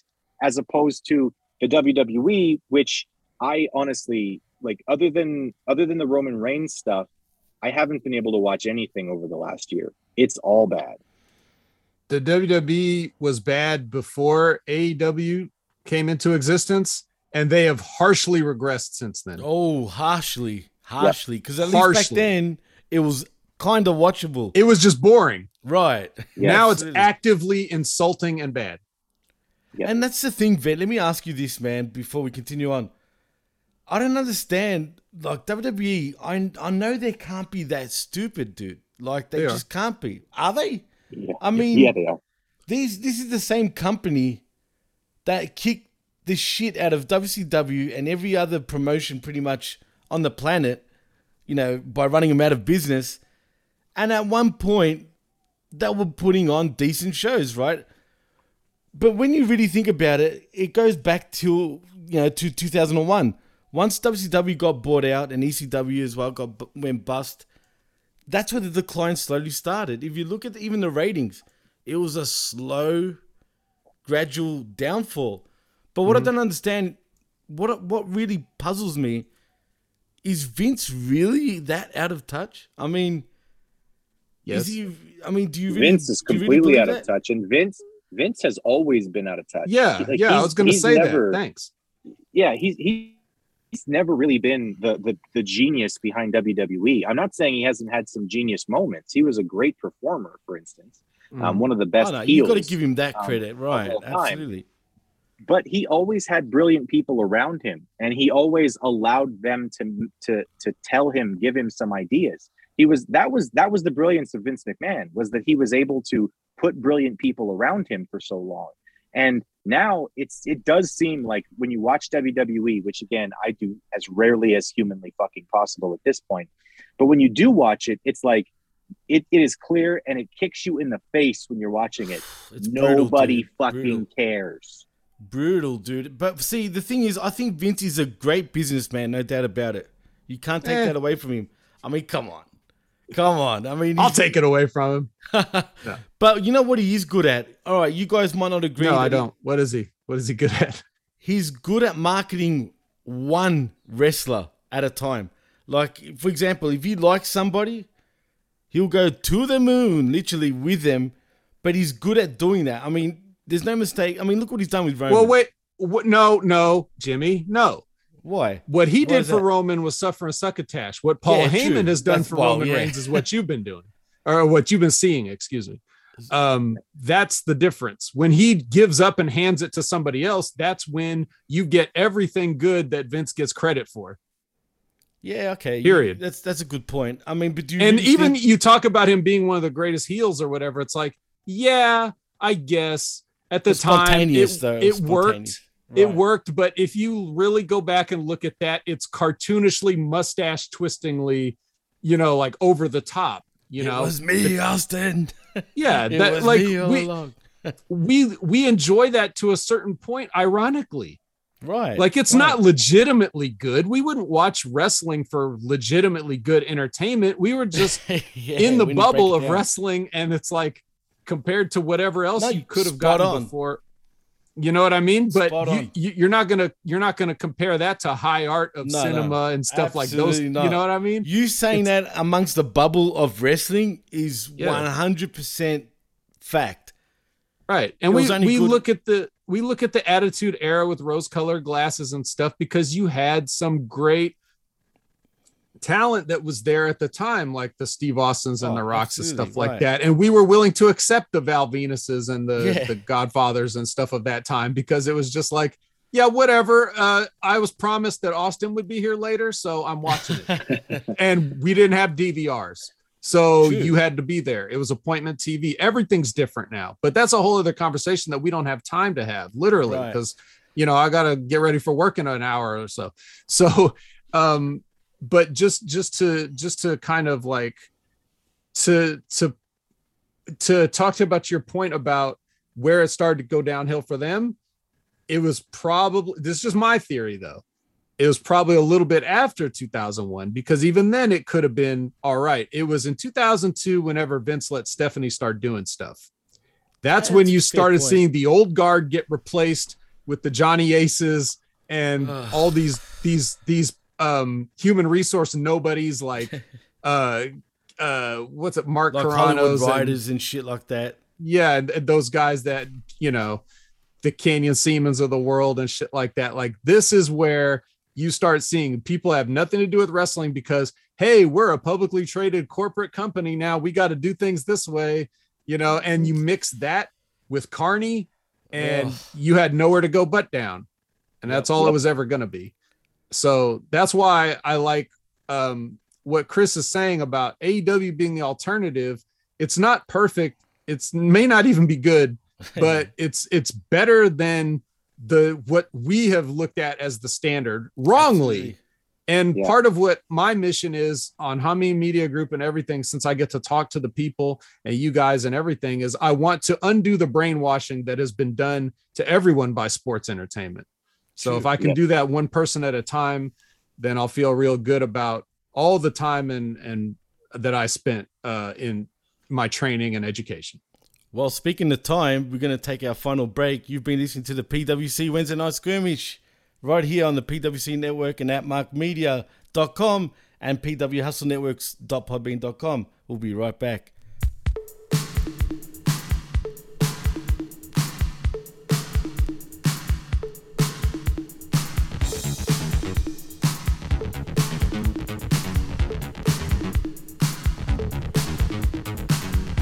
What is going on there to all the PWCites out there? What is going on to all the skirmish fans on the PWC networks? This is the scholarly one. This is the magnanimous one, but most importantly, this is the glorious one, the Professor Chabeva Cruz. And I got a special treat for all the skirmish fans out there on PWC networks. Your man Jimmy T came to the professor and asked him a burning question. He asked the professor, Is there any chance that the professor's perspective will ever, and I mean ever, come back on the on the airwaves ever again? And I thought about it. I looked in the mirror and I said, Does the world need the professor's perspective now more than ever coming in 2022? And the answer is yes. With people like Nick Khan in WWE, with people like Tony Khan in AEW, with all the releases, with ROH going, you know, down the toilet there needs to be an objective viewpoint about these situations. With all the people in the wrestling groups uh, with their biasness, you need a man that's scholarly enough to give you an objective view on everything that's going on in professional wrestling. And, that man is moi, the Professor Chabel Cruz. Yes, the man who once called Ring of Honor the bitch boy jobber promotion on his very own Professor's perspective. The man who confronted P- PMS Bitch Boy, aka CM Punk, and was the first man to be blocked on Twitter from him with the PWSL crew. Yes, that is that professor's perspective. And it will be coming exclusively to the PWC networks. It will be coming exclusively to a, a special skirmish here and there. But most importantly, it will be coming as a special sideshow here on the PWC networks. Yes, that is right. The professor's perspective. If you never heard about it, it is coming back here exclusively on the PWC networks. It is coming back here exclusively on the PWC networks at podbean.com.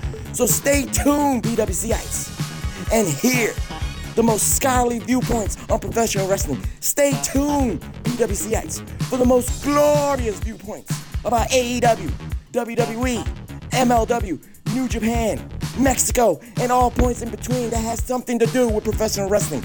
That is the professor's perspective here on the PWC networks. Look out for it in the coming months, exclusively here on the Pro Wrestling Coalition networks. I am that man, Professor Chabela Cruz. Stay tuned, PWCites. Stay tuned.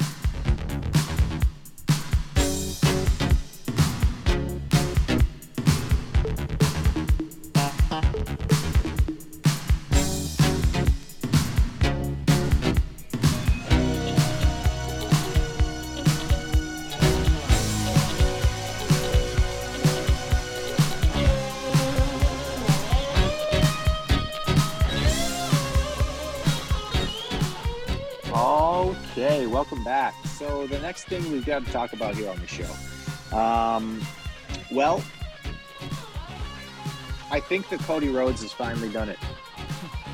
I think he's finally done something truly brilliant because, and hear me out here, I think he turned Dan Lambert face tonight. Not even by being there. Um, Lambert starts talking. He's in the middle of the ring. He starts talking. He first off, he says Arn Anderson used to be a horseman. Now he's just a whore, um, which got huge boos uh, from this crowd. They did not want to hear anything that he had to say. Um, but he actually he keeps talking about how much he hates Cody, and the crowd starts to turn a little bit. They get quieter. and they're like, okay, I guess I want to hear what this guy kind of has to say here. He's talking about Cody badly. We like this a little bit. That's okay. Um, and yeah, by the by the time he was done talking about Cody, he was literally getting cheers. He was getting more cheers than he was getting boos um, by the end of what he had to say about Cody Rhodes. So congratulations, Cody. Um, you turned Dan Lambert face. I, I I didn't think that was possible in AEW, but um, wow. Uh, before we get into the Brandi stuff, um, Jimmy, what did you uh, what did you think about this? I love Dan Lambert, man. I just because at the end of the day, he talks what the IWC are pretty much talking about online. Let's be honest, right? And what he said about Brandi might have been a little too far, right? Might have gone a little too far. But she had to take the spotlight, didn't she? I mean, Cody wasn't out there. It was fucking Brandi. You know what I mean? I like this segment, except it makes the men of the year look like idiots, in my opinion. That's the only problem I have. But other than that, it was all right. It is what it is. But sure, I think Dan Lambert maybe can turn babyface. I think the more he talks this shit, the more he'll get over as a babyface. But we'll see. We will see. Um, God. Uh, okay, so Dan Lambert gets done uh, being kind of brilliant, and then, and then, um, ugh, yes, Brandi comes out. I said Brandi comes out. Um, she's she's real sassy. Um, she right she, word. she she calls Dan Lambert a, a, a fat faced dipshit because that's funny still, right? That's because because because Call Jericho back. called him that.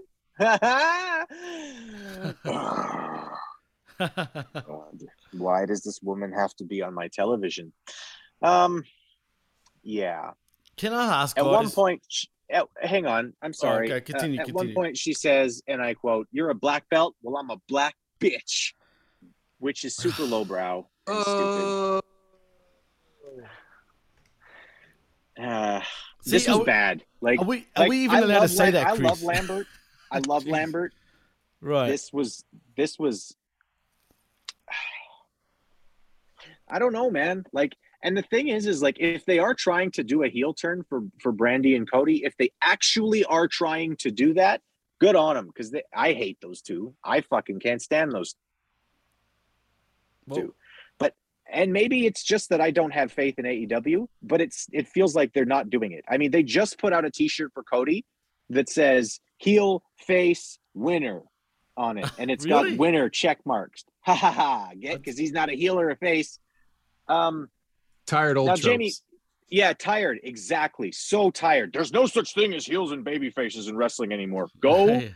fuck yourself. That's- that's there will always be antagonists and there will always be antagonists and protagonists in any story you're telling.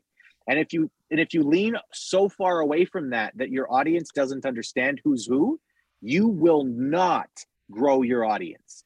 That's my problem with this. Um I, Jaime, tell me like tell me if I'm wrong. I- I- Is this just ridiculous? Because it it feels like they're really not going to pull the trigger on a heel turn. Oh, um, I think uh, I see a lot of uh, John Cena, Cena, and thank you. Cody, Right. because Cena did this thing at a certain point after 2000 and we'll say eight-ish or so, where everything he did was like did was like a carefully calculated way to try to subvert the fans from booing him. Like he would try he would try to to say things that nobody could boo like talking about how much he loved america or what you know what thing, things like that or or or just just whatever.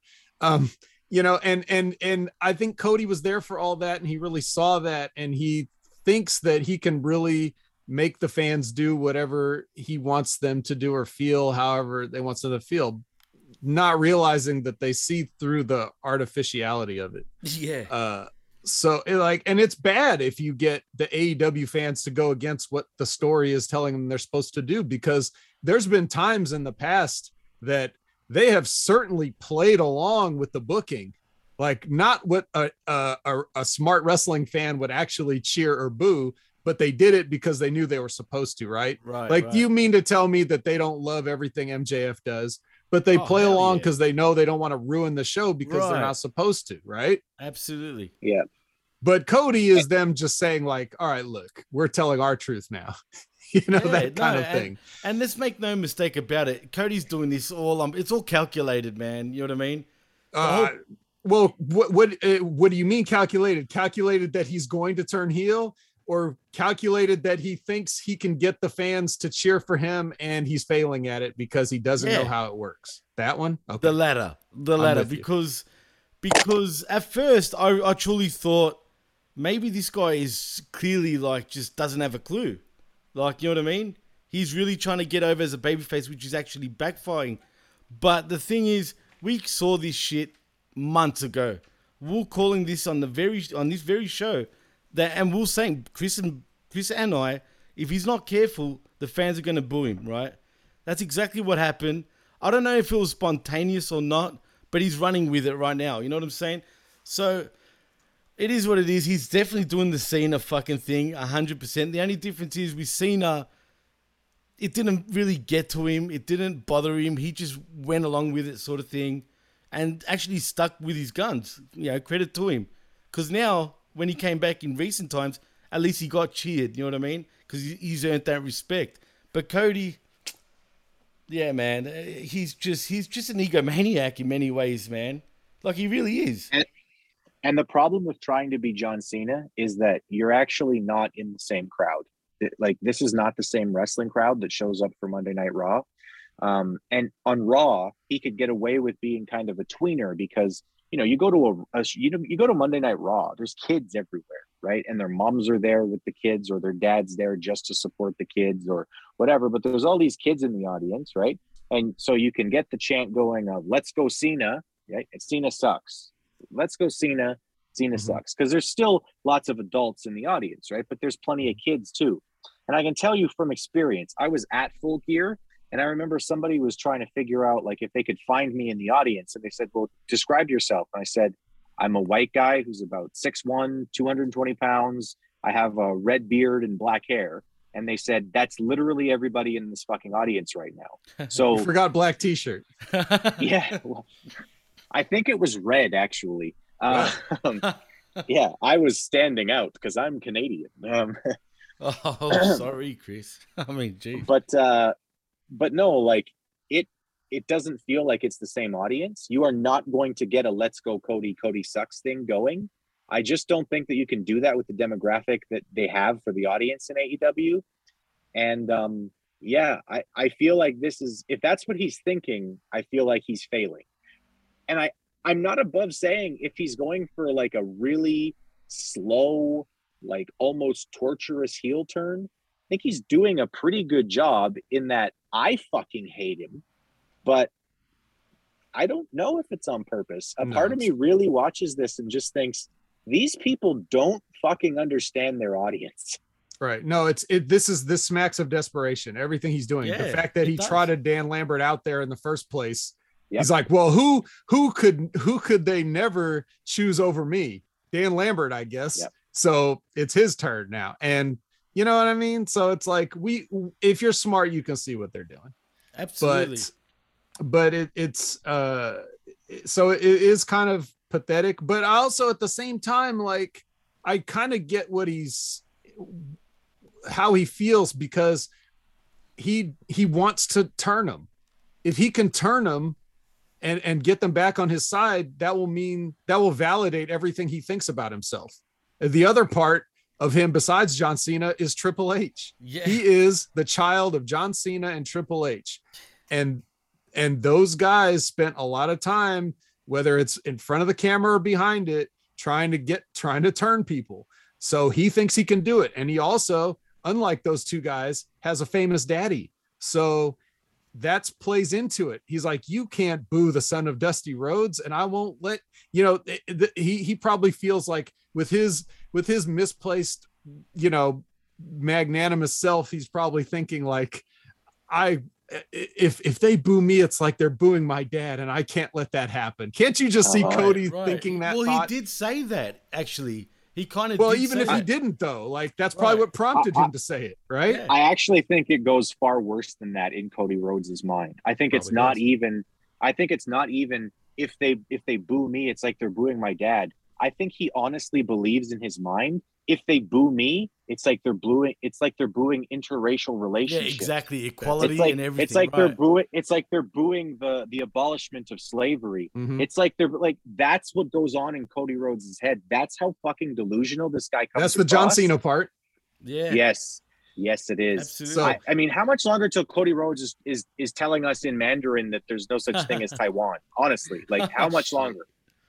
Well, he's not that dedicated because because he will never have the John Cena work ethic. Exactly. Um, but uh, but yeah. So, but to to this to this point, um, about Dan Lambert and everything, I've not really enjoyed anything Dan Lambert's done. Not that I don't enjoy Dan Lambert. It's just that in a- in a in a company that's had so much blatantly phony shit to bring in a guy with real fighters and try to do an angle with that, it it just doesn't work. You've Doesn't ruined it already. Right. If you had done this company differently from the start, this might have been believable. But you Yep. just you bring in some washed up UFC guys and then you you uh transition that into just another couple of pro wrestlers uh You, and then forget all about those other guys. to having a super kick party uh, against uh, Orange Cassidy Right. and Marko Stunt. No, Right. you can't fucking do that. That's that's just it's too big of a leap from one thing to another. and you're come you're you're coming in and you're using inside baseball terms to to show off how smart you are to the business which again that's probably something he was told to do or at least encouraged like hey just go out there and whatever and you know that's a big problem in all of wrestling today is people using inside terms on television uh because they know the fans know but the casual people are like what are you talking about you know if Right, you say absolutely, it's true. you, you can't separate that you don't have to use your to go back to the game of thrones uh thing um remember that episode they accidentally left a starbucks cup in there okay It was a huge deal. They did. They really did. Yep, and they scrubbed that out and pretended like it never happened, but we all saw it. Um, we we know what they did, uh, and but that that is like that is like what they're doing. Like anytime you say terms, you know that are that are inside, that's leaving a Starbucks cup on the set. Don't do it. Don't you know Thanos doesn't call you know Iron, he doesn't say to Iron Man like I know who you really are, Bob. You know what I mean? Like it just doesn't Yep. happen. We have to get lost inside this fantasy world. But unfortunately, the tricky part is this fantasy world is based in reality in a lot of ways. Right, it's true. So that's where it gets tricky. So the whole angle never worked for me, and Dan Lambert never worked for me. So it's a shame because he's really like they could have really used him. Um, but instead, uh, it's just not coming across the same way. He did make a comment about uh, Cody getting a Transformers tattoo. I always thought it was kind of like the Shadaloo symbol from Street Fighter. Don't you see that more like more Hey, the Death's Head hey, thing? that's like a good call. from M Bison or, or Absolutely, Vega, depending on what part of the world you're in. That is, Um, yeah, exactly. Vega or Bison. But that's a Yeah. good call, Vet. That is actually a great call because it actually does look exactly the same. And it wouldn't surprise me if it was that because, I mean, Cody, it's well known that Cody has a lot of video game Mhm. logos on his attire anyway. Like, for example, uh, Link's, he's got the Link's logo from um, Did he have some Metal Gear shit too? Like, yeah, yeah, yeah. He did. He did. I think he's um, even his uh, attire at one stage was based off Metal Gear at one stage too. So yeah, no, Mm-hmm. that's spot on, man. And it wouldn't surprise me if it was a Bison clan, whatever it was called, logo. You know what I'm saying? So that's Right. actually a great call. So yeah, and now his gear is based off Homelander. So if you uh if you want to talk about a guy that's a baby face to the public, and then anyway, uh, so the the angle here uh is you know Dustin comes in to break up this uh this fight that never happens. And he takes one shot, and uh, if this was a match, they would have got a three count off that one shot. Like they could have beat him. But you know? see, isn't that a heel thing to do? That the fact that Cody didn't come out and sent out his brother instead, that's a pussy move, right? Is it not? It was his brother that went to protect his own wife. Where was Well, Cody? did they ever say where Cody was and why he wasn't there? No, I don't think they did. Not that I know. if know. they did, you could have explained it in one sentence. But then again, that goes back to what Chris has been saying about the announcing, not doing, you know, what they should be doing at all times. And again, we're not assigning blame to anybody or whatever. No, we don't no. know whose fault things are, Yeah. but we're just saying in general the product that you're mm-hmm. that you're presenting us. But Yeah, yeah, that, and that's important. That's important because I really do. I'm with you, Vet. Like I, I blame the booking. Like when I see something really fail on TV, I don't think, oh, these wrestlers suck. Sure. You know, with with certain exceptions. I mean, I, I really do think the Young Bucks are terrible wrestlers. Like they do the exact same match over and over and over again. It's the same thing. They don't sell, um, or they do sell, but it's an oversell. They they're, they're great I, move doers. That's what they're great. Move doers. They're fantastic acrobats, but they're not workers. I don't see them and think that they can work a match. I, I just I just don't. Okay, psychology but, but aspect, part, I don't have a clue. But yeah. yeah. they've got nothing of that, like zero. Jake the Snake Roberts literally had an entire career where psychology. all he was good at was psychology. That's mm-hmm, it. Absolutely. It's the one thing he could do, and he had an entire Hall of Fame worthy career. Okay, and Essa Rios is not making the Hall of Fame. That's, that's Rios. Oh come on! Oh god, you didn't just say that. Where's Lita when I, you need no, her? No class of 2022, Essa Rios. Whatever happened to Essa Rios? Jeez, that's a name I haven't heard in a long I, time. I don't know, but I am going to tell you what happened to Thunder Rosa next. That's what oh. we call a transition in the in the podcast. I called this, Chris. I called it, dude. You you remember exactly though when we were talking about this, and somebody and I think it was Jargo said, "Oh, I want to see Thunder Thunder Rosa win," and I was like, "No, she needs to be going after the main event." Right. he said, "Well, then how do you get her to lose?" And I'm like, "Well, somebody can come in and Fuckery. make her lose to yeah. Jade Gart." Yeah, exactly. You know, AEW's not above fuckery. Um, anyway, I did want to point out before we get into the match proper, uh, Thunder Rosa comes out dressed in Wolverine attire, and he's mm-hmm. Canadian, so there's a yeah. mark for Canada. God damn it! All right, a, a Mexican so, dresses a Canadian in Florida. It's great. yeah. hey, where else can you get all this shit but America, right? You got all kinds oh, of amalgamations. Wow. Um, I, love Florida. Just I'm pointing that out. Um, so the story for this match is an obvious one, um, but that's not bad. Like it's really not bad. In fact, I think that obvious stories should be told more and more clearly more often in professional wrestling. The story here is how does the scrappy, aggressive, and plucky underdog find a way to defeat the bigger, stronger bully? This is storytelling 101. It's the most simple thing in the world. This is, you know, uh, you know, I'll, I'm sure I'll get a little pop out of out of my Greek friend here when I say this is how does Hercules slay the Nemean lion? Um, it's basic storytelling and it's so nice when they have a story in a match that even though there was some clear and unquestioned you know slip ups here where uh, i don't think jade cargill is smooth yet and i'm not blaming her for that she's still pretty new um, there was a few obvious slip ups where people had their feet in the wrong places and things like that but the fact that they told a story through this match is going to make me say i liked this match um, Jimmy, what did you think about it? I actually did like this match. Heck, I dare say it was the match of the night in many ways. Even though that's that's not a great thing because really it wasn't the best match, but she did make Jade Cargill look pretty good. And I'm talking about Thunder Rosa. I mean, when was the last time we've seen Jade Cargill pull off any of the any of those moves? I don't think we've ever seen her do that much before.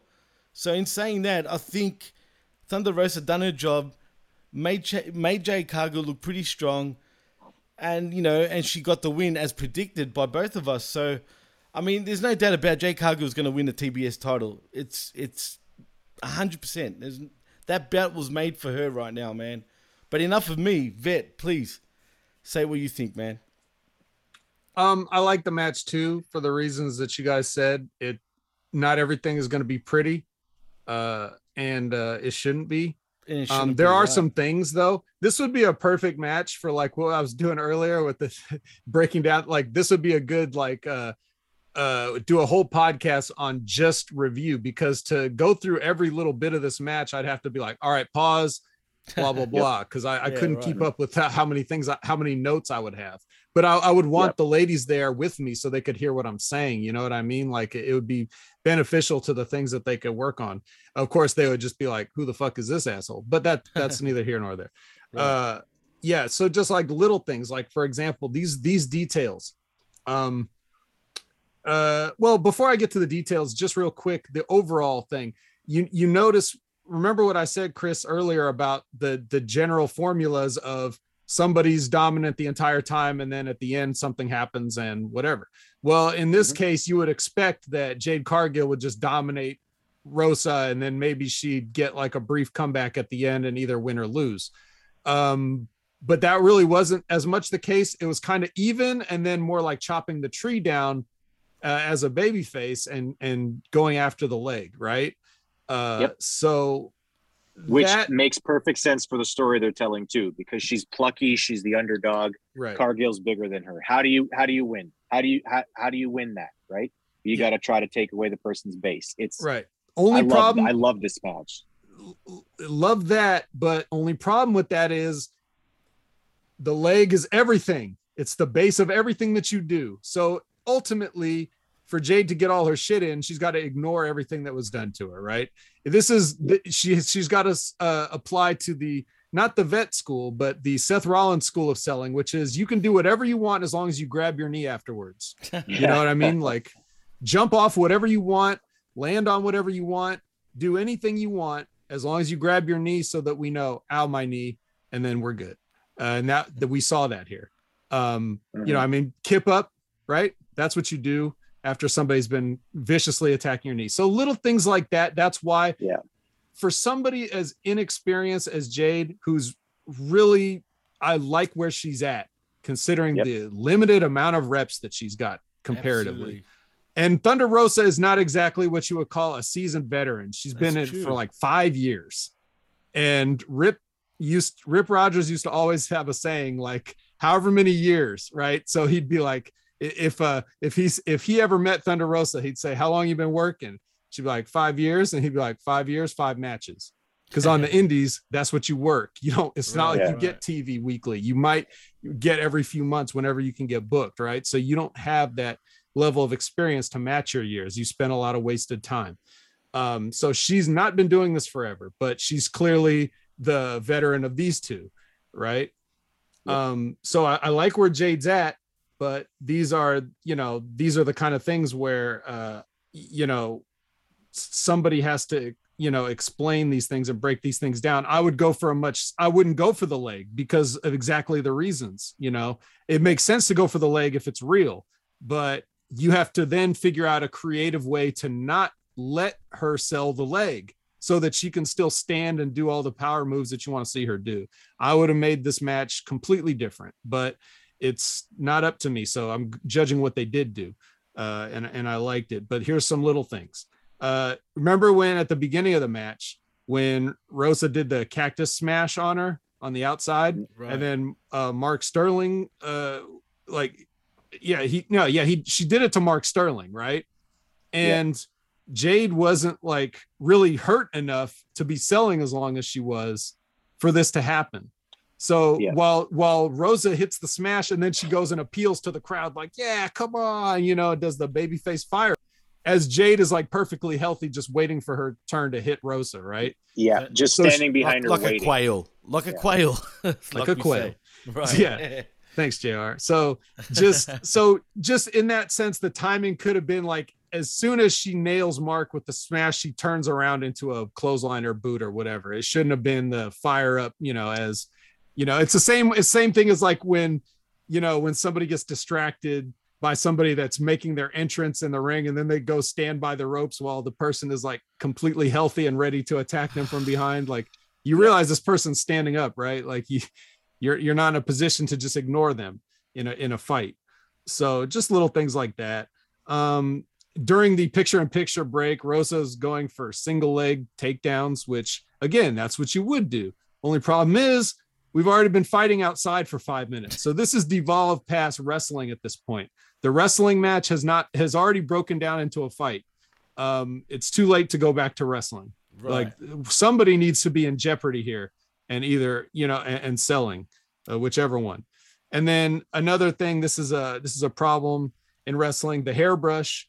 Uh, some people that have heard me before know I talk about it. It's a pet peeve. Uh, people just always brushing the hair out of their eyes. If it's that big of a problem, you got to do something about it. Put it up in a ponytail, braid it, something. Uh, but when you're selling, you can't be brushing your hair. Jade was on the ground at one point uh, when Rosa's like trying to get the figure four on and stuff. and her hair is like not in her face at all, and she's still like doing it like out of habit. Um, that just says, you know, red red flag. This is phony. Uh, this is phony bullshit. No one cares. Like, not interesting. So I could I could tear this match apart all night long. I don't have all night, but I'll just say I was I was happy with what they did here, um, considering all the factors involved. Uh, so yeah, I like this match too. Yeah, I think that that's I, I- and I I think that's exactly sort of the point when you're when you're watching wrestling, right? Um, you're you're trying to sort like I don't know. I guess not everybody does it. I guess clearly we have people who just talk shit and say everything sucks and fuck everything. But you know, uh, you got to try to put things into perspective, right? So like, were there some trip ups? Yeah. Is that annoying? Yes. The you know is it clear and obvious when Thunder Rosa's waiting and like, okay, like you're clearly not in the right place. I'm gonna go stand over here and play to the crowd for a second while you get in position. Are you in position now? Are you in position now? God damn it, where the fuck are you? Now I can turn around because you're there. Yeah, that shit's obvious. And I mean, to anybody who's watched an amount of wrestling, you see it all the time too. I saw it earlier in the in the six man match uh, with Proud and Powerful. Uh, Ortiz literally was holding the guy by the hair, standing there waiting for Ortiz or waiting, waiting. Yeah, Santana was standing there waiting for Ortiz to get back in the ring. Literally just standing there, waiting for him. And you're like, fuck. And they don't give a shit Like, uh, anymore. It feels like, man. It's like that. It's just they don't care what anybody's like. That everybody's how, watching. How They just- about skipping ahead to the main event when Red Dragon is trying to figure out which which way they're supposed to face to hit their double team move? Oh my oh, god, Oh, God. dude! Nobody in this company seems to know what a fucking hard what cam the is. fuck? I- Fuck the hard cam. Steve Austin said they'll find you. So I guess so. Yeah. listen Well- to Steve Austin, guys. technically, right? I mean, technically, that is the production's sort of job, but, but yeah, man. I mean, that, that is just. Sorry to say, but retarded, man. Straight up. Oh, oh, Jimmy, how could you? sorry, I I, I, right. I said it. All Let's right, move so on, getting into come the on. finish. Yeah, let's move on for the finish here. Uh, Rosa gets jumped by somebody from the outside. Um, she then takes Cargill's finish, takes the L. Um, so here I am. Here's my notes. Literally, it's so who jumped her? I guess we'll find out sometime down the line after they build to it. Never mind. We're gonna find out right now, and it's You must be a new Martinez. AEW viewer, Chris. yeah. It's like they could have stretched this out. Like, just fucking tell me next week. Like, at least give me a moment to wonder who is this, right? Because every, you know, wrestling fans like mysteries, just like everybody else. Um, no, not a moment, not a moment to waste. We have to tell them exactly who it is and who they should be uh, booing. So, an opportunity to build intrigue completely wasted here. I like Mercedes Martinez um, as far as being a talent. I think she's I think she's very good in the ring. Um, the heels attack Rosa after the match. Ruby comes out to make the save. So the finals for the tournament will be Ruby Soho and Jade Cargill. Um, Vet, what did you think about uh, first of all uh, Martinez getting involved, and you know what do you think about Mercedes Martinez if you have any opinion on her at all? And um, what do you think about the final being Soho and Cargill?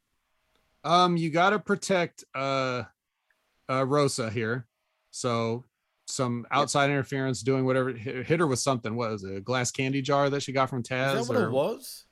Her, No, what was it? What No. I, I don't. Because I, don't know what it was. I couldn't tell. It wasn't identified, and that's a Okay. problem. Like Okay, that's right. I But, couldn't um, even see what the fuck it was. Yeah, exactly. It just looked like something broke. Uh, Right. Fine, fine, whatever. Uh, it was enough. Uh, uh, Mercedes Martinez. People have been telling me for years on television and everywhere else how good she is. I've been watching her all those years, and she's all right. um, then, then uh, the last question: What do I think about Jade and Ruby? Well, um, in my opinion, Jade's got to go over, but uh, I'm afraid that they won't do that. And really, again, again, Ruby, this is another one of those like highly, you know, pe- people are very happy to see her in AEW, and I guess I'm happy that she gets a chance. She's so Uh, dude. yeah that's that's a way to say but i mean i'm not gonna i'm not gonna give her a a, a judgment on how good or she is or isn't but i what i can say is from what i've seen I'm not sure she's gonna be able to get out of this match with Jade uh, without it being a complete mess. Yep. Um, I don't know if she's that good. She can't she's gonna carry be a able match to- like that. Yeah, it's it's good. It, it it might get ugly depending how long they want it to go and how much shit they call in the back that they're gonna mess up and for and or forget. So, um, so I would uh, you know to to protect everybody involved, I would do some kind of fuck thing before the match so that it's quick and Jade just goes over and gets the belt and gives gives Ruby an out as well, rather than have her try to go 15 minutes with this kid that's barely been doing it. Agreed, Um, one hundred percent, one hundred percent. Although I think there's Jade Cargill literally- will win. Sorry, Chris. Yeah, there's literally one woman on the AEW roster who I would trust to have a decent match, even a decent wrestling match. Um, and I mean, listen, I liked the match tonight. It's not, but it wasn't a really good match. Like there was lots of things that you can say about it where you're like, Jesus, like, you know, come on, get some more training before you put you on TV. But um, the only person who I could trust to really have a really good match against Jade Cargill is Serena Deeb. That's the only person who I would say, yep, she'll get something out of her. That I mean, because that's the kind of trust I have in Serena Deeb. But um, Well, that's also Yeah. six, six, 16 years of experience versus not six years of experience, right? Not even a year, and 16 years of experience, and and I mean, how long was she? You know, actively wrestling constantly. That's the other thing about her. She had 16 real years experience. Yeah. Well, I, I I can confirm firsthand. I was there for her literal first day, like when Oh, no she shit.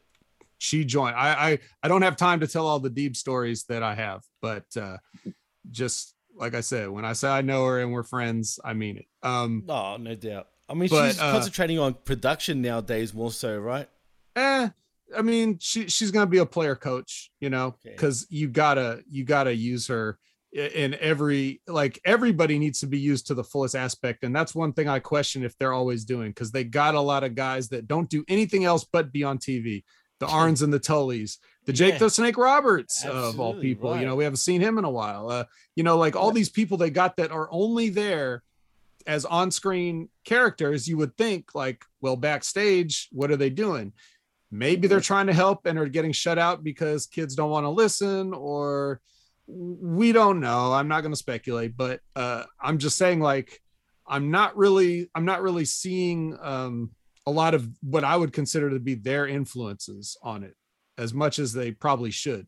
So hopefully, if if they just hand the women over to Deeb, then things will slowly improve. Um, oh yeah, I listen. I I couldn't sing the praises enough of Serena Deeb in terms of what I've been seeing out of her. And you you, I don't care how good she is backstage. You can't take her off TV. You can't. Please don't do that to me because it's like it's literally one of the major things I look forward to about being an AEW fan right now is getting to watch Serena Deeb work. Mhm. Um, and yeah, like we like I've been saying that since way before I I I, I knew that people involved in Hamin knew her. Um, I've been watching this girl wrestle and just been blown away at her fundamentals from the get go. Like I, she's she is that good. She is this good. She is she's good enough that I gave her my Bret Hart award. And if you know anything about Canadians, that's serious. Um, That is real serious. Very serious. but uh, all right, we're gonna move on here. Uh, we're gonna talk next about uh, the CM Punk uh, promo. So, Cult of Personality hits. It still gets a good pop from the crowd, um, but it's getting smaller and smaller. I'm I'm I'm not blaming CM Punk at all, but I feel like AEW has like they can still do something interesting with him, but they've basically fucked the ability to do something cool out of the gate with. That it's not happening. It hasn't happened already. He's been there for how many months?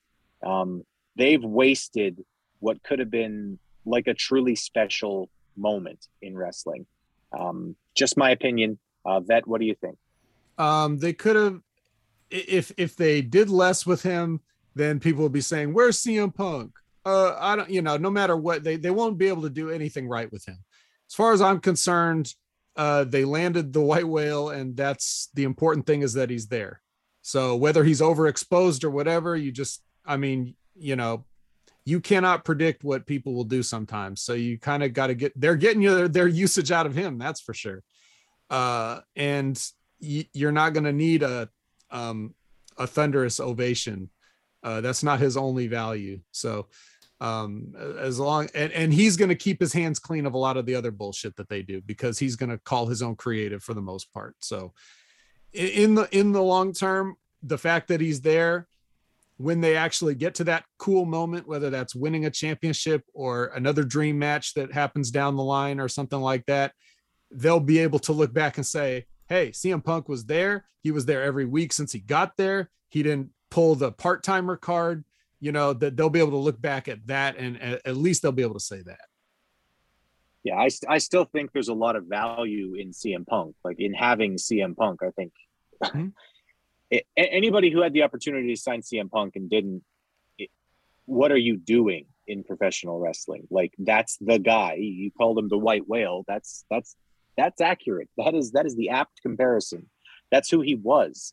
i never Um, thought he'd ever come back i really didn't I didn't either. I honestly, I thought, okay, this guy, he just want, he just wants to be left alone. He just wants to go to Blackhawks games and fuck his gorgeous wife. Like, why would he ever want to go back to work? Um, but he's there now, and I do think that they still have huge potential value in him. I just think that they had an opportunity to do something really great with him debuting, um, even if it was just to come in and I don't I don't so much think that CM Punk has lights out matches. I think he has lights out angles, and I think that that's what they missed from his first three months. Is up until this MJF thing, there, it was completely devoid of angles. It was, hey, I'm happy to be here. I'm going to have this match against this guy I respect. Hey, I'm still happy to be here, and I'm going to have this match against this guy I, res- I respect. And I just feel like they lost something by not bringing him in as part of an angle. But say la vie. Well, talk about whatever you said in French, Chris. That's life. That's life. We got to take one more break, and then we got to take it home, man. So this is a PWC skirmish right here on the PWC network. We'll be right back.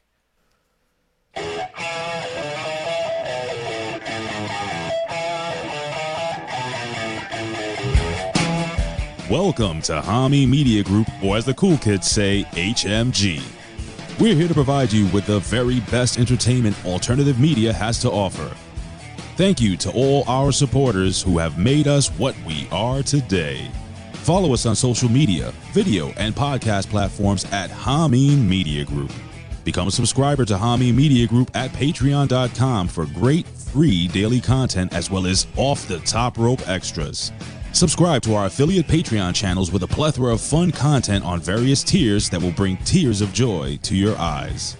Vince Russo's The Brand, the Rip Rodgers FR Podcast, Stevie Ray TV, Goldilocks, The A Show with Aaron Stevens and April Hunter, The Two Man Power Trip, Velvet Sky and Angelina Love, the beautiful people. And now, the Larry Hankin Stories. Support your favorite HMG and independent pro wrestling talent at ProWrestlingTees.com. Enjoy the ultimate meal with Zordo's Ultra Premium Extra Virgin Olive Oil. Head over to ZordosOliveOil.com. Start your day with the best cup of Joe, bro. Try a fantastic selection of flavorful coffee blends at TheBroasters.com. StevieRichardsFitness.com. Get off that couch and make a healthy change without leaving your home. Amazing resistance band and yoga workout programs at an affordable price that will help you become a band new you. Hear from the pros who live the biz, bro, with talent that have worked for every major organization led by the man who put the attitude back in pro wrestling and in your ear holes. It's gotta be russosbrand.com, bro. Again, we'd like to thank you for joining us here at HMG. And now, it's time to be entertained. Go, Chris.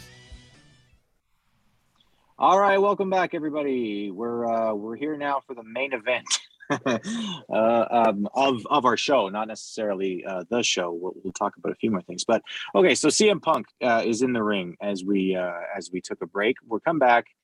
Um, he's looking forward to bigger, better things. If MJF doesn't want any, he doesn't have to get any. Um, he he starts off this this promo by doing something that just uh, I think if you're an old school fan, you had to just be like, oh man, even if I dislike Punk, I kind of had to love him for this. What was that? It's my alarm clock. Oh, sweet. All right. Um, well, CM Punk asks, "Where's Jim Ross in this building? Where, where's Where's Jr." He talks about how Jim Ross is the best who's ever done it, and um, fuck me, man. Like I can't dislike Punk when he's saying shit like this. Um, one of the reasons why I think Punk connects with the crowd so much is, and whether it's that he's just this good at working or if he really is this way, he exudes legitimacy and real emotion. He feels like he's always saying what he feels. Um, and I don't know if this is just that he's a good worker or if he really is this kind of a legitimate person in real life, but it's hard not to like CM Punk when he's saying stuff like this because um, it feels like he means it. Uh, he goes on, he says that uh, the tribute show for Brodie was one of the things that made him want to come to AEW. Uh, he compares MJF to an internet troll. Um, talks about how MJF wants to be the champ. He uh, harkens back to a quote from JR, a famous quote from JR If you don't want to be the champ, what the hell are you doing here? Um, which I agree with. Um, you should want to, you know, I mean, you should you should try to do the best you can in the role you've been given, but you should always want to have a bigger role. Um, he needs. I I have in my in my uh, in my notes here. He actually needs to cut this promo backstage so that people like Orange Cassidy know how they're supposed to behave. Um, but anyway, I digress. Um, Punk calls MJF a bigger waste of con money than Tim Tebow, which that got that got a pop out of me. I laughed my ass off. Uh, he finishes his promo by saying, It would be a real shame if someone got in the way of MJF becoming champion. He kind of did it with a little twinkle in his eye. So it seems like that might be where they're going with this angle moving forward. Um, Jimmy, what did you think of the promo? It was a standard punk promo, man. I mean, there's not much really to say other than it was a standard punk promo for me. I mean, yeah, he does, you know, come across like he's being legit, but at the same time, everyone knows how how much of a dickhead he can be too towards fans, and that's the only sort of thing I'm a bit wary about. But in saying that, he seems very humbled, man, and hopefully he's being truthful, you know. So I mean, there's not much for me to say other than the stunk. It's not stunk. It was a standard punk promo. That's okay. I uh, I have a couple of times in my notes here where I called Sting stung, which kind of makes sense because he's he's sort of still in the past. But anyway, um, yeah, Vet, what did you think about this promo from Punk? Uh, well, whatever Punk says, you can probably basically just believe it. Um, just. Whether that's for the best or the worst. Right. Like if he's being a dick, yes, that's him. If he's being nice, yes, that's him. Uh, not everybody feels exactly the same all the time. Sometimes you're in moods. Right. CM Punk is a mood into himself sometimes. I did like that he called out the internet trolls, which we already called out at the top of the show. Right. That's who he was talking exactly, about. Make no mistake. Exactly. I called um, it to my missus as well. I was saying the same thing. I know exactly who he's talking about, and I, make no I don't even like it. that he gave him that much play, but That's so whatever. True. It is what it is. Spot um, on. Spot on, dude. It's yeah, true. it's one of those things like if you know, you know, and if you, yep. you're like, huh, like you know, nah, so, absolutely. But yeah, um, so yeah, I don't think I have anything else to say about it. I do think that when he came back, he's playing it up a little much. Like the the baby faceness is ham fisted somewhat, you know, but uh, it's it's cooled off a little bit. He stopped ingratiating himself to people as much. Uh, he does it here for Jr., which he should, you know, and yeah. stuff like that, and and Brodie and whatever. That that's where it belongs he doesn't have to keep coming out and say, "Boy, it sure is good to be in insert city here," like MJF yeah. said in the promo, which right. that was funny because it was true, right? So, mm-hmm. um, but yeah, good promo, sure. Right on, right on. Okay, well, we'll move on, but uh, I think we all like the promo. I think we all are looking forward to seeing what he does next. Um, uh, I got to be honest. This it, it, took a real downward turn here as Brian Pillman Jr. is in the ring next, and um, boy, I don't know. They they they they got some work in front of them if they think they're going to be able to build this kid back up after the burial he took poor at the Brian. hands of MJF. Poor poor Brian. I mean, Let's just How do you come back We can we can just we can just move past this. There is no coming back. I, I would say, but I, I I I would like to say like ever since he and Griff Garrison showed up and started doing their thing, I was like, why am I watching a guy named Griff Garrison? Uh, as as the son of another famous wrestler who's infinitely more talented and marketable than Griff Garrison will ever be, is taking all the falls in their tag team matches. Don't get it. Not sure what happened. Don't really care at this point. I'm sure Brian will land on his feet one way or another. Eventually, he'll get it. Um, but this was I didn't even listen to a word he said, to be honest. Neither did I. I actually Yeah. walked out. All right. Well, Well, we'll move on then. Um, the one thing uh, he did say that uh, starting next week, you'll see a brand new uh, Brian Pillman Jr. And God, I fucking hope so. Yeah, because let's at this Oh point, no, we're not. This one's We- dead.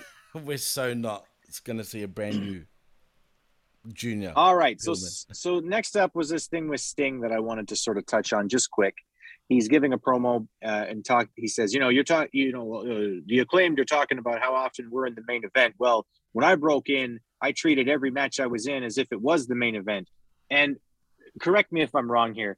I, I don't think that's actually the way you're supposed to be when you're a wrestler. I mean, you should make every moment count. You should maximize your minutes, as they say but you don't try to kill the dragon in the first minute of the story. You have to let that build, right? You actually have to protect the main event. Am I wrong, Ben? Uh, not wrong, but just in the sense like you can excuse this away by saying that it's a mindset that you have, you know, because it is true in combat sports. Do you think that the guys on the undercard are worried about the main event? Mm, Hell no. No, everybody's the main event of their own fight. So Yeah. that is the mindset that you have to say. So I'm okay with it.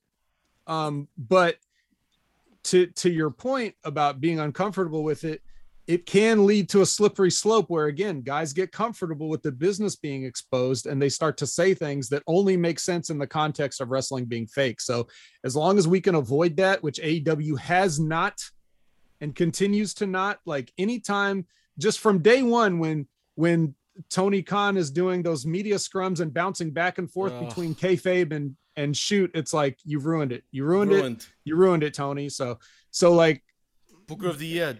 If we can get away from that, um, then that's great. And they have time to make people forget about those early days. But uh, but here I, I'm okay with this line as long as that's all it is. Right on, right on. Okay, well, let's move on to the main event. Um, it's another six man tag match um, Yes. as the highly disputed era take on the best friends.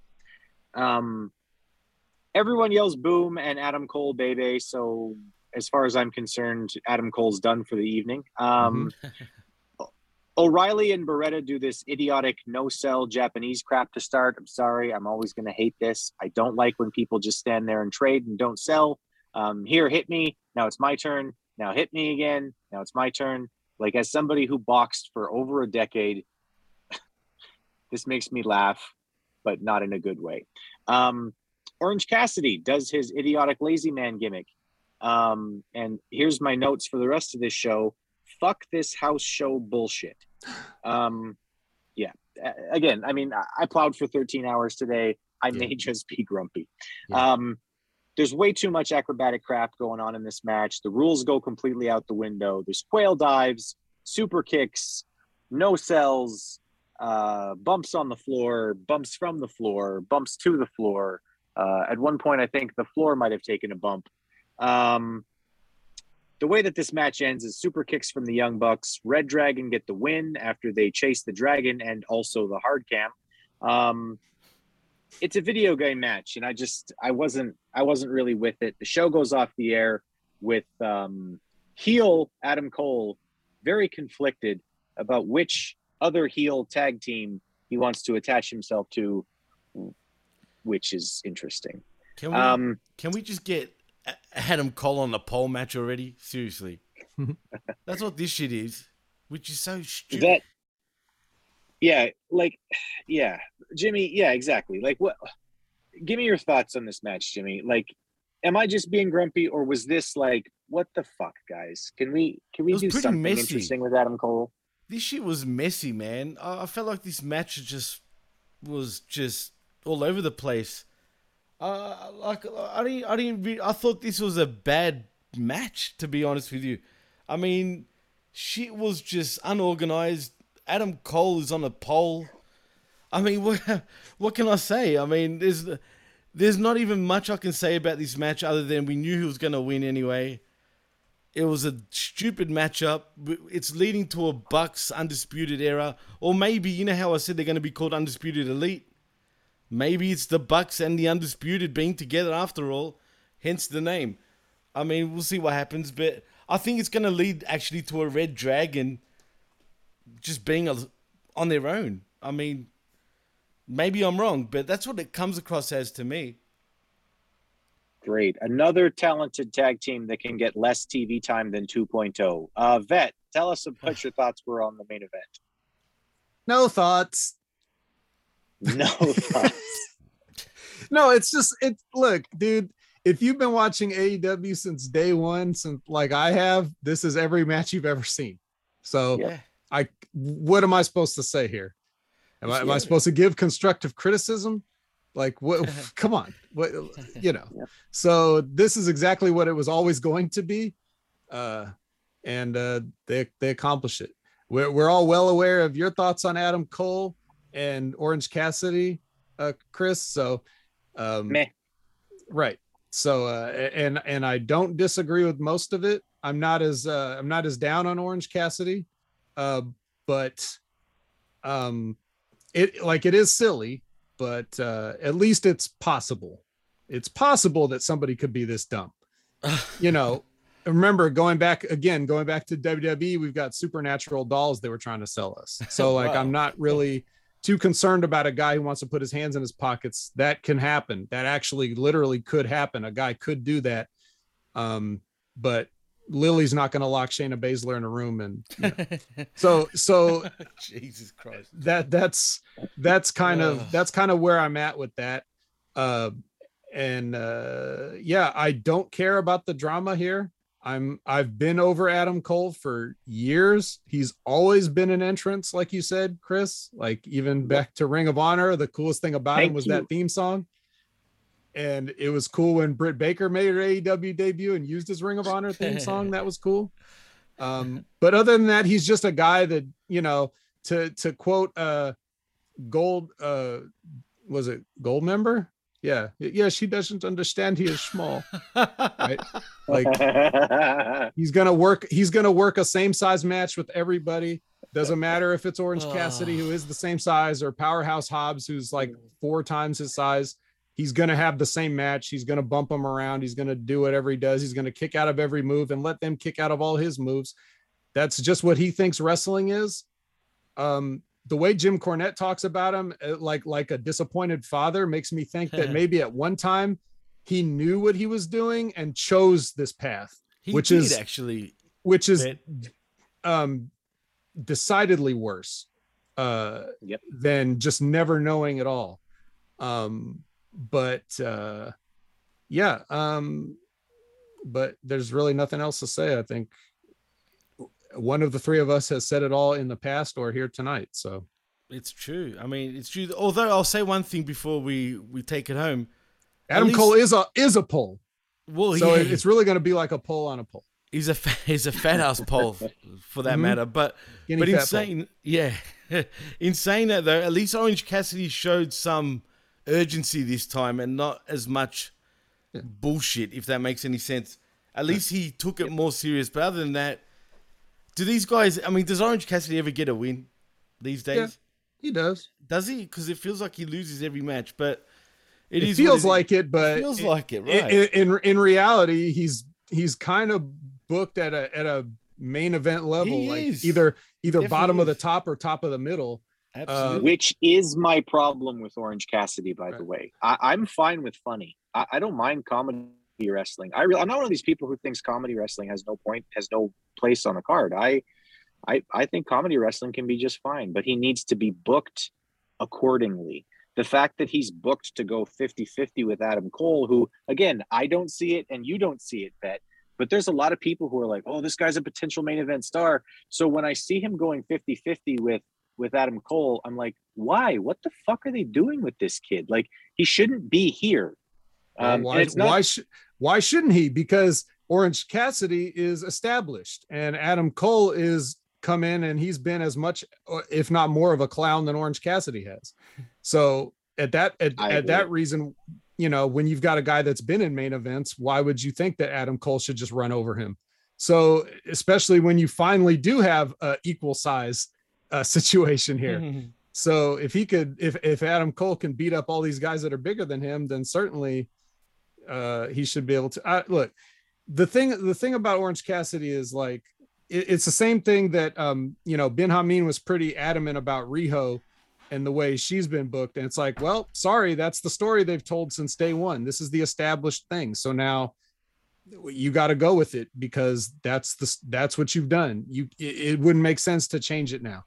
Um, so Yeah. Orange Cassidy is that that main event guy, and um, the best match ever in AEW history is now MJF versus Darby Allin. But before that, in my opinion, it was honestly Orange Cassidy versus Pac. Um, if you go back and watch that match, the first actual in-ring debut AEW match of Orange Cassidy after all the build of him standing around and just being lazy and all this stuff, and we hadn't seen him have a match unless you saw him on the Indies. And then you watch that match with with Pac that he had, then that was an you know for what it was, that was a really good match. So Orange can go, Yeah, he can um, go, and they've yeah. established him as that. So now you cannot lower him from that. It's Well, okay for him Jimmy- to take a fall Jimmy- once in a while, but and Jimmy, tell me if I'm wrong, but if you if you were to go back and look at our shows, when when I when we first saw Orange Cassidy, I can remember saying, "Look, I don't really get it all the way yet, but I see something in this kid." Do, do am I wrong or, or uh, like am I misremembering? Because I remember no. saying to on on the shows like, "There's something to this kid. He's definitely got some good charisma. He's got some potential." But the more I see of him, the more it's someone telling the exact same joke every week. And it's like. I get it. I heard you. Well, look, to his credit, okay, look, he was before his Orange Cassidy gimmick, before he even started doing that, he was just a plain Jane man. He he literally was nothing. He was just a jobber. But so he knew deep down inside that he had to do something to stand out. Yeah. And that's exactly what we got right here. Orange Cassidy. somebody was going to be the human sloth that put his hands in his pockets. If Oh, it wasn't orange, it was going to be somebody else who thought of it next. But A- he thought of it first, so he went with it. And it's hard to get something that's unique and never been done before. So at the very least, we can we can give him that. But he knows what he's doing. Again, this isn't a case of like uh like his psychology makes sense in what he's doing. It's not like Adam Cole where he's doing things that are physically shouldn't ever happen, right? So it's like in relative terms, I think Orange is okay. Yes, we've seen the joke and it will never be as funny as it might have been the first time if it was ever funny. But eh, now we've established yes, sometimes he'll he'll be a little bit lazy and maybe that's a psychological tactic if we want to try to explain that away story-wise. And we've seen that he can go, so when he does go, it's not a surprise anymore and you know, I guess it's just remains to be seen how they carry it out. Although before we, like I said, we take it home. Although I would love to see an Orange Cassidy heel turn where he gets away from best friends. I think that might actually be more intriguing to me than what we see now because the hands in the pocket dealio and all that would so much make way more sense in terms of being a heel. Like you know, he's too cool for school, right? I mean, he's he's above professional wrestling to the point where he doesn't even need to use his hands. Like, can you picture a heel sort of turn with Orange Cassidy where he's just standing there with his hands in his pocket with the glasses on? Well, it kind deal? of it. You're right, Jimmy. It is kind of a heel gimmick as it is, right. but So- it's just people like it. So for whatever reason. Yep. I mean, you shit. can't. Well- you can't. I don't. I'm not a fan in wrestling of people fundamentally changing who they are because they decide the company or whoever decides it's time to have the fans react a certain way to you. No, that's lazy. And Yeah. he doesn't seem like the like to to to change his attitude would mean he'd have to care, and we all Right, know he right. can't do that. So Absolutely, he'll probably just right. stay where he's at forever. Yeah, unfortunately, on. for sure. All right, guys. I mean, Well- is there anything else we need to touch on before we go? I, I would say that's about it. Uh, Vet, thank you so much for being on with us, man. It, it really is an honor to have had you on with us. And uh, please go ahead and, and, and, and, and tell the people where they can find you, plug your stuff. Sure. At Opinion Haver everywhere, all social media platforms. Even if I'm not on them, I probably took the name and then uh, deleted the app or whatever. So just go ahead and add it. And uh, if I don't accept your request, that's why. Um, and you can find me every week on the Next Level Wrestling Review uh, with Big Ray Hernandez and The Impact Attack with Colin Wysong and Brandon Stransky. Uh, available on channelattitude.com. There's a whole backlog of stuff. If you can't get enough of the vet, uh, then there's plenty of vet out there for you. A whole year's worth since I've been with Hamin Media Group almost. Coming up on my one year anniversary, guys. Uh, and, and I've gotten to touch bases with old friends and meet new people like you guys. Um, just this this was a, a hell of a lot of fun. I only wish we had more time. We'll have to sort out the schedules maybe in the future so that we can have uh, a four-hour show where knew we talk about everything that. wrong, or or or as a four-hour show, or as I like to call it, a short Big Ray podcast. So we'll we'll get we'll, we'll get we'll get together again and we'll do all this and we'll get our shit in, uh, just like uh, the the undisputed elite.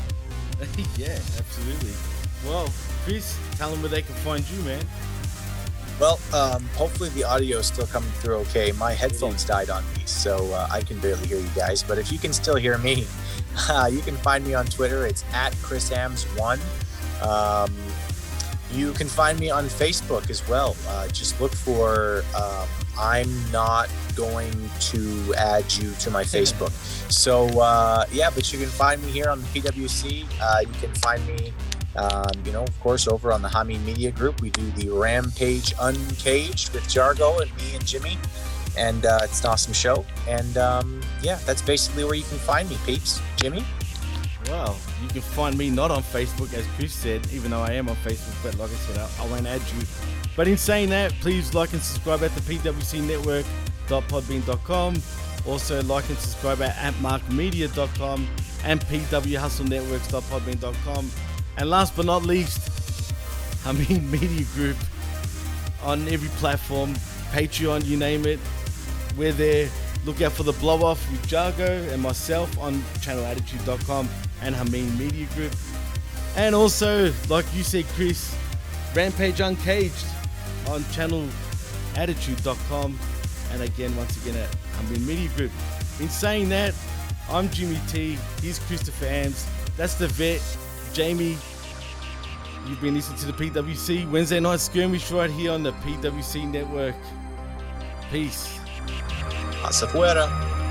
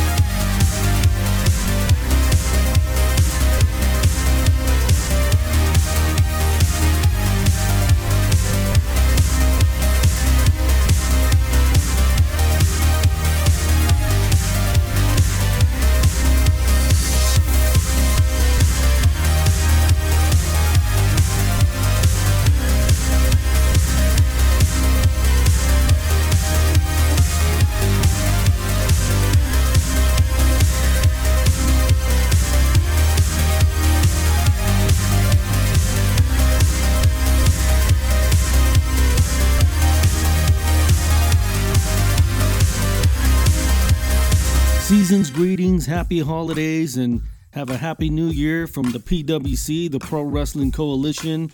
You know, thank you, Jimmy T, Chris Ambs, Jeff Lippman, Michael Jargo, Steve Pena, Chabelo Veracruz, 8 Track Black, and I hope I didn't leave anybody out, but the PWC family. So sit back, relax, and enjoy another episode of the Homeboy 88 podcast. Happy holidays, everybody.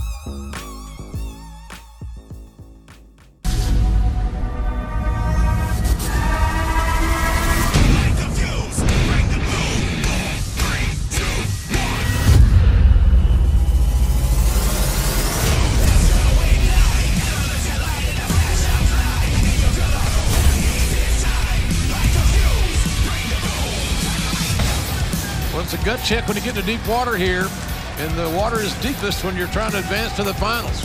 Who will Ruby Soho face next week? In Jersey. And our main event here tonight, Kyle O'Reilly makes his AEW debut team with Bobby Fish and Adam Cole to take on Orange Cassidy and the best friends. Look at this backbreaker by Jade. Let's CM Punk for the first time ever here in Daily's place. The knee, once again, the knee. Turning that uh, that rack, that torture rack like maneuver reminded me of Lex Luger. And big, strong as, as Jade is, right? She can pull that off very well. But not as well, Jim, with that knee being damaged. Well, that's true, but she's going to stick with her game. Well, plan. wait, Thunder Rosa landed on her feet, the standing switch, the waist lock. Jade tries to counter out of it. Watch out! Oh, the knee breaker. That could be the move. That could be it. Thunder Rosa thinks she's got it. She thinks she's turned the corner here in this semifinal matchup. It's win or go home. Look at Jade trying to fight on the oh. figure four. A figure four. It is in deep on Jade Cargill. Jade's got those long arms. Can she get to the ropes? Or will it be Thunder Rosa advancing to face Ruby Soho next week on TBS? It's been masterful how Rosa has worked the legs. It's been such a sound game plan. Really smart, Tony. You're yeah, right. Really but the smart. length, the length. Yeah, that reach of Jade Cargill just so hard to counter. Look, Stop it. Mark Sterling. Give me a drink of water. When the hell do you stop in the middle of a match and have a drink of water? Look at Mark Sterling get up in the face of the referee Paul Turner. Meanwhile, she's going to put on the figure four again. And, oh, Thunder Rosa. Made a un. Uh, oh my! What the hell was that? Was was that a member of the crew? Who was that? What the? What happened? Thunder. What the hell is going on Thunder here? Rosa is out. She is out cold. And now Jade Cargill, the jaded Jade Cargill will advance to face Ruby Soho next week on Dynamite. What the hell have we just seen? in the tournament, Jade Cargill. Mark Sterling had the referee's attention diverted, and then a crew member just blindsided Thunder Rosa. Now, this is early on, and how much that great sound strategy came into play. And Thunder Rosa, we had never seen anybody take it to Jade Cargill quite like this, but then that, that blindsided shot behind the referee's back. Well, that's what got it done. Jade Cargill didn't get it done on her own. Oh, wait, Get Thunder, help. Thunder Rosa knows she got robbed. And look at this, this hooded figure. What the hell is going on here? We got masked men. I'm assuming that looks like a masked woman. I'm not sure. I hope it is. And now Jade Cargill.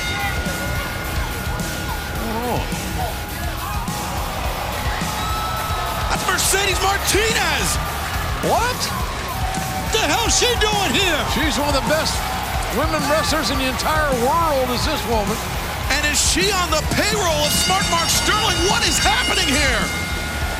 Battle lines continue to be drawn. Allies continue to be made. And right now, Thunder Rosa is in harm's way and has no recourse. Thunder Rosa just getting picked apart. Well, wait a second. Ruby Soho. Come on, Ruby. Ruby Soho, who will face Jade Cargill next week at Dynamite, the Prudential Center in New Jersey, live on TBS to crown the first ever TBS champion here in AEW. And she has to be very wary of Mercedes Martinez now. Next week at the Prudential Center. Mercedes Martinez is as fundamentally sound as any athlete in this building. Any athlete, no matter the gender. And Mercedes made an immediate impression with that cheap shot on Thunder Rosa, allowing Jade Cargill to advance. And Ruby doesn't have any plans to take her love to town. Let me tell you, Tony. Orange Cassidy up to the top diving DDT. He's got it. One, two, no! How close was that? Remsburg was right on the spot. Good job there by the ref. It was a close near Chuck ball. Taylor. Oh! The stuff pile driver, and now Trent looking for one of his own. Adam Cole just got planted. Do it again. Make it three in a row. What the hell, a coupon? Oh, the beach break. Beach break. Cassidy, can he get it? No. Double save. What a match to end Dynamite's run on TNT.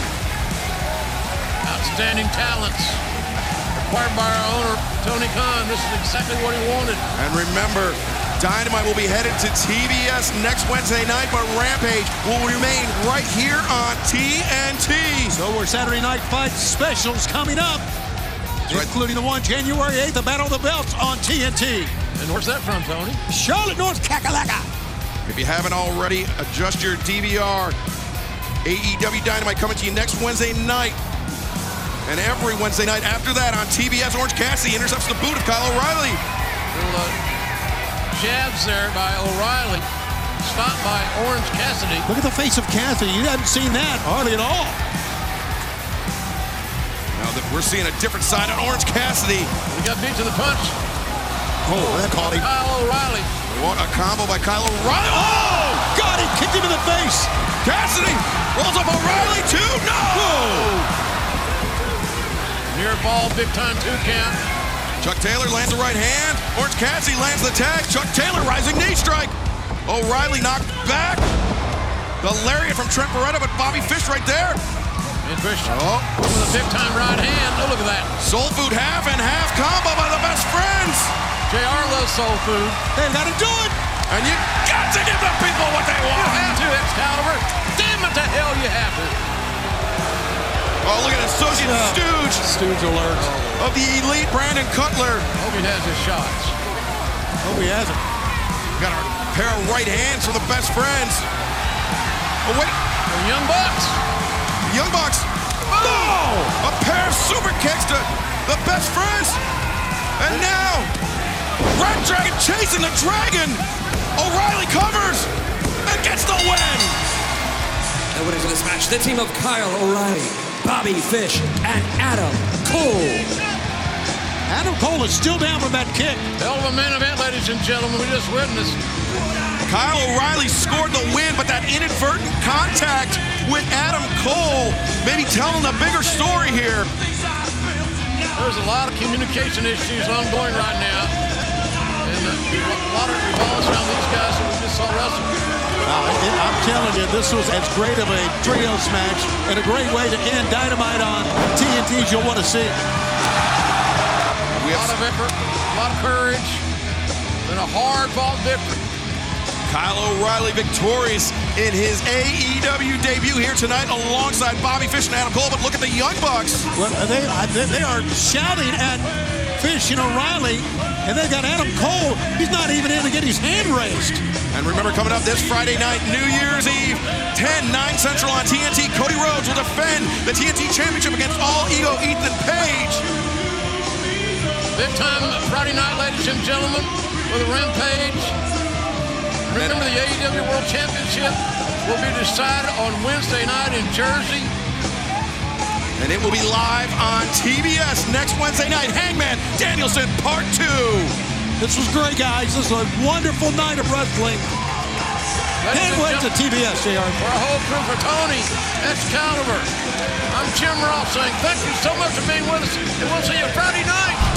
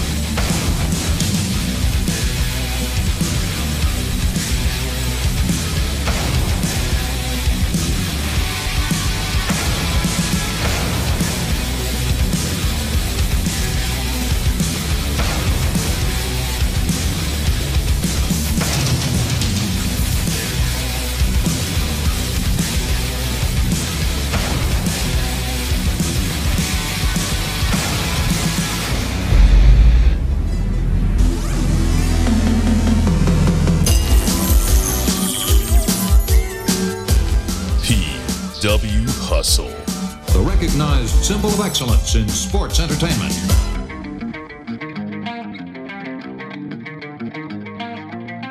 The following program is presented by Atmark Media.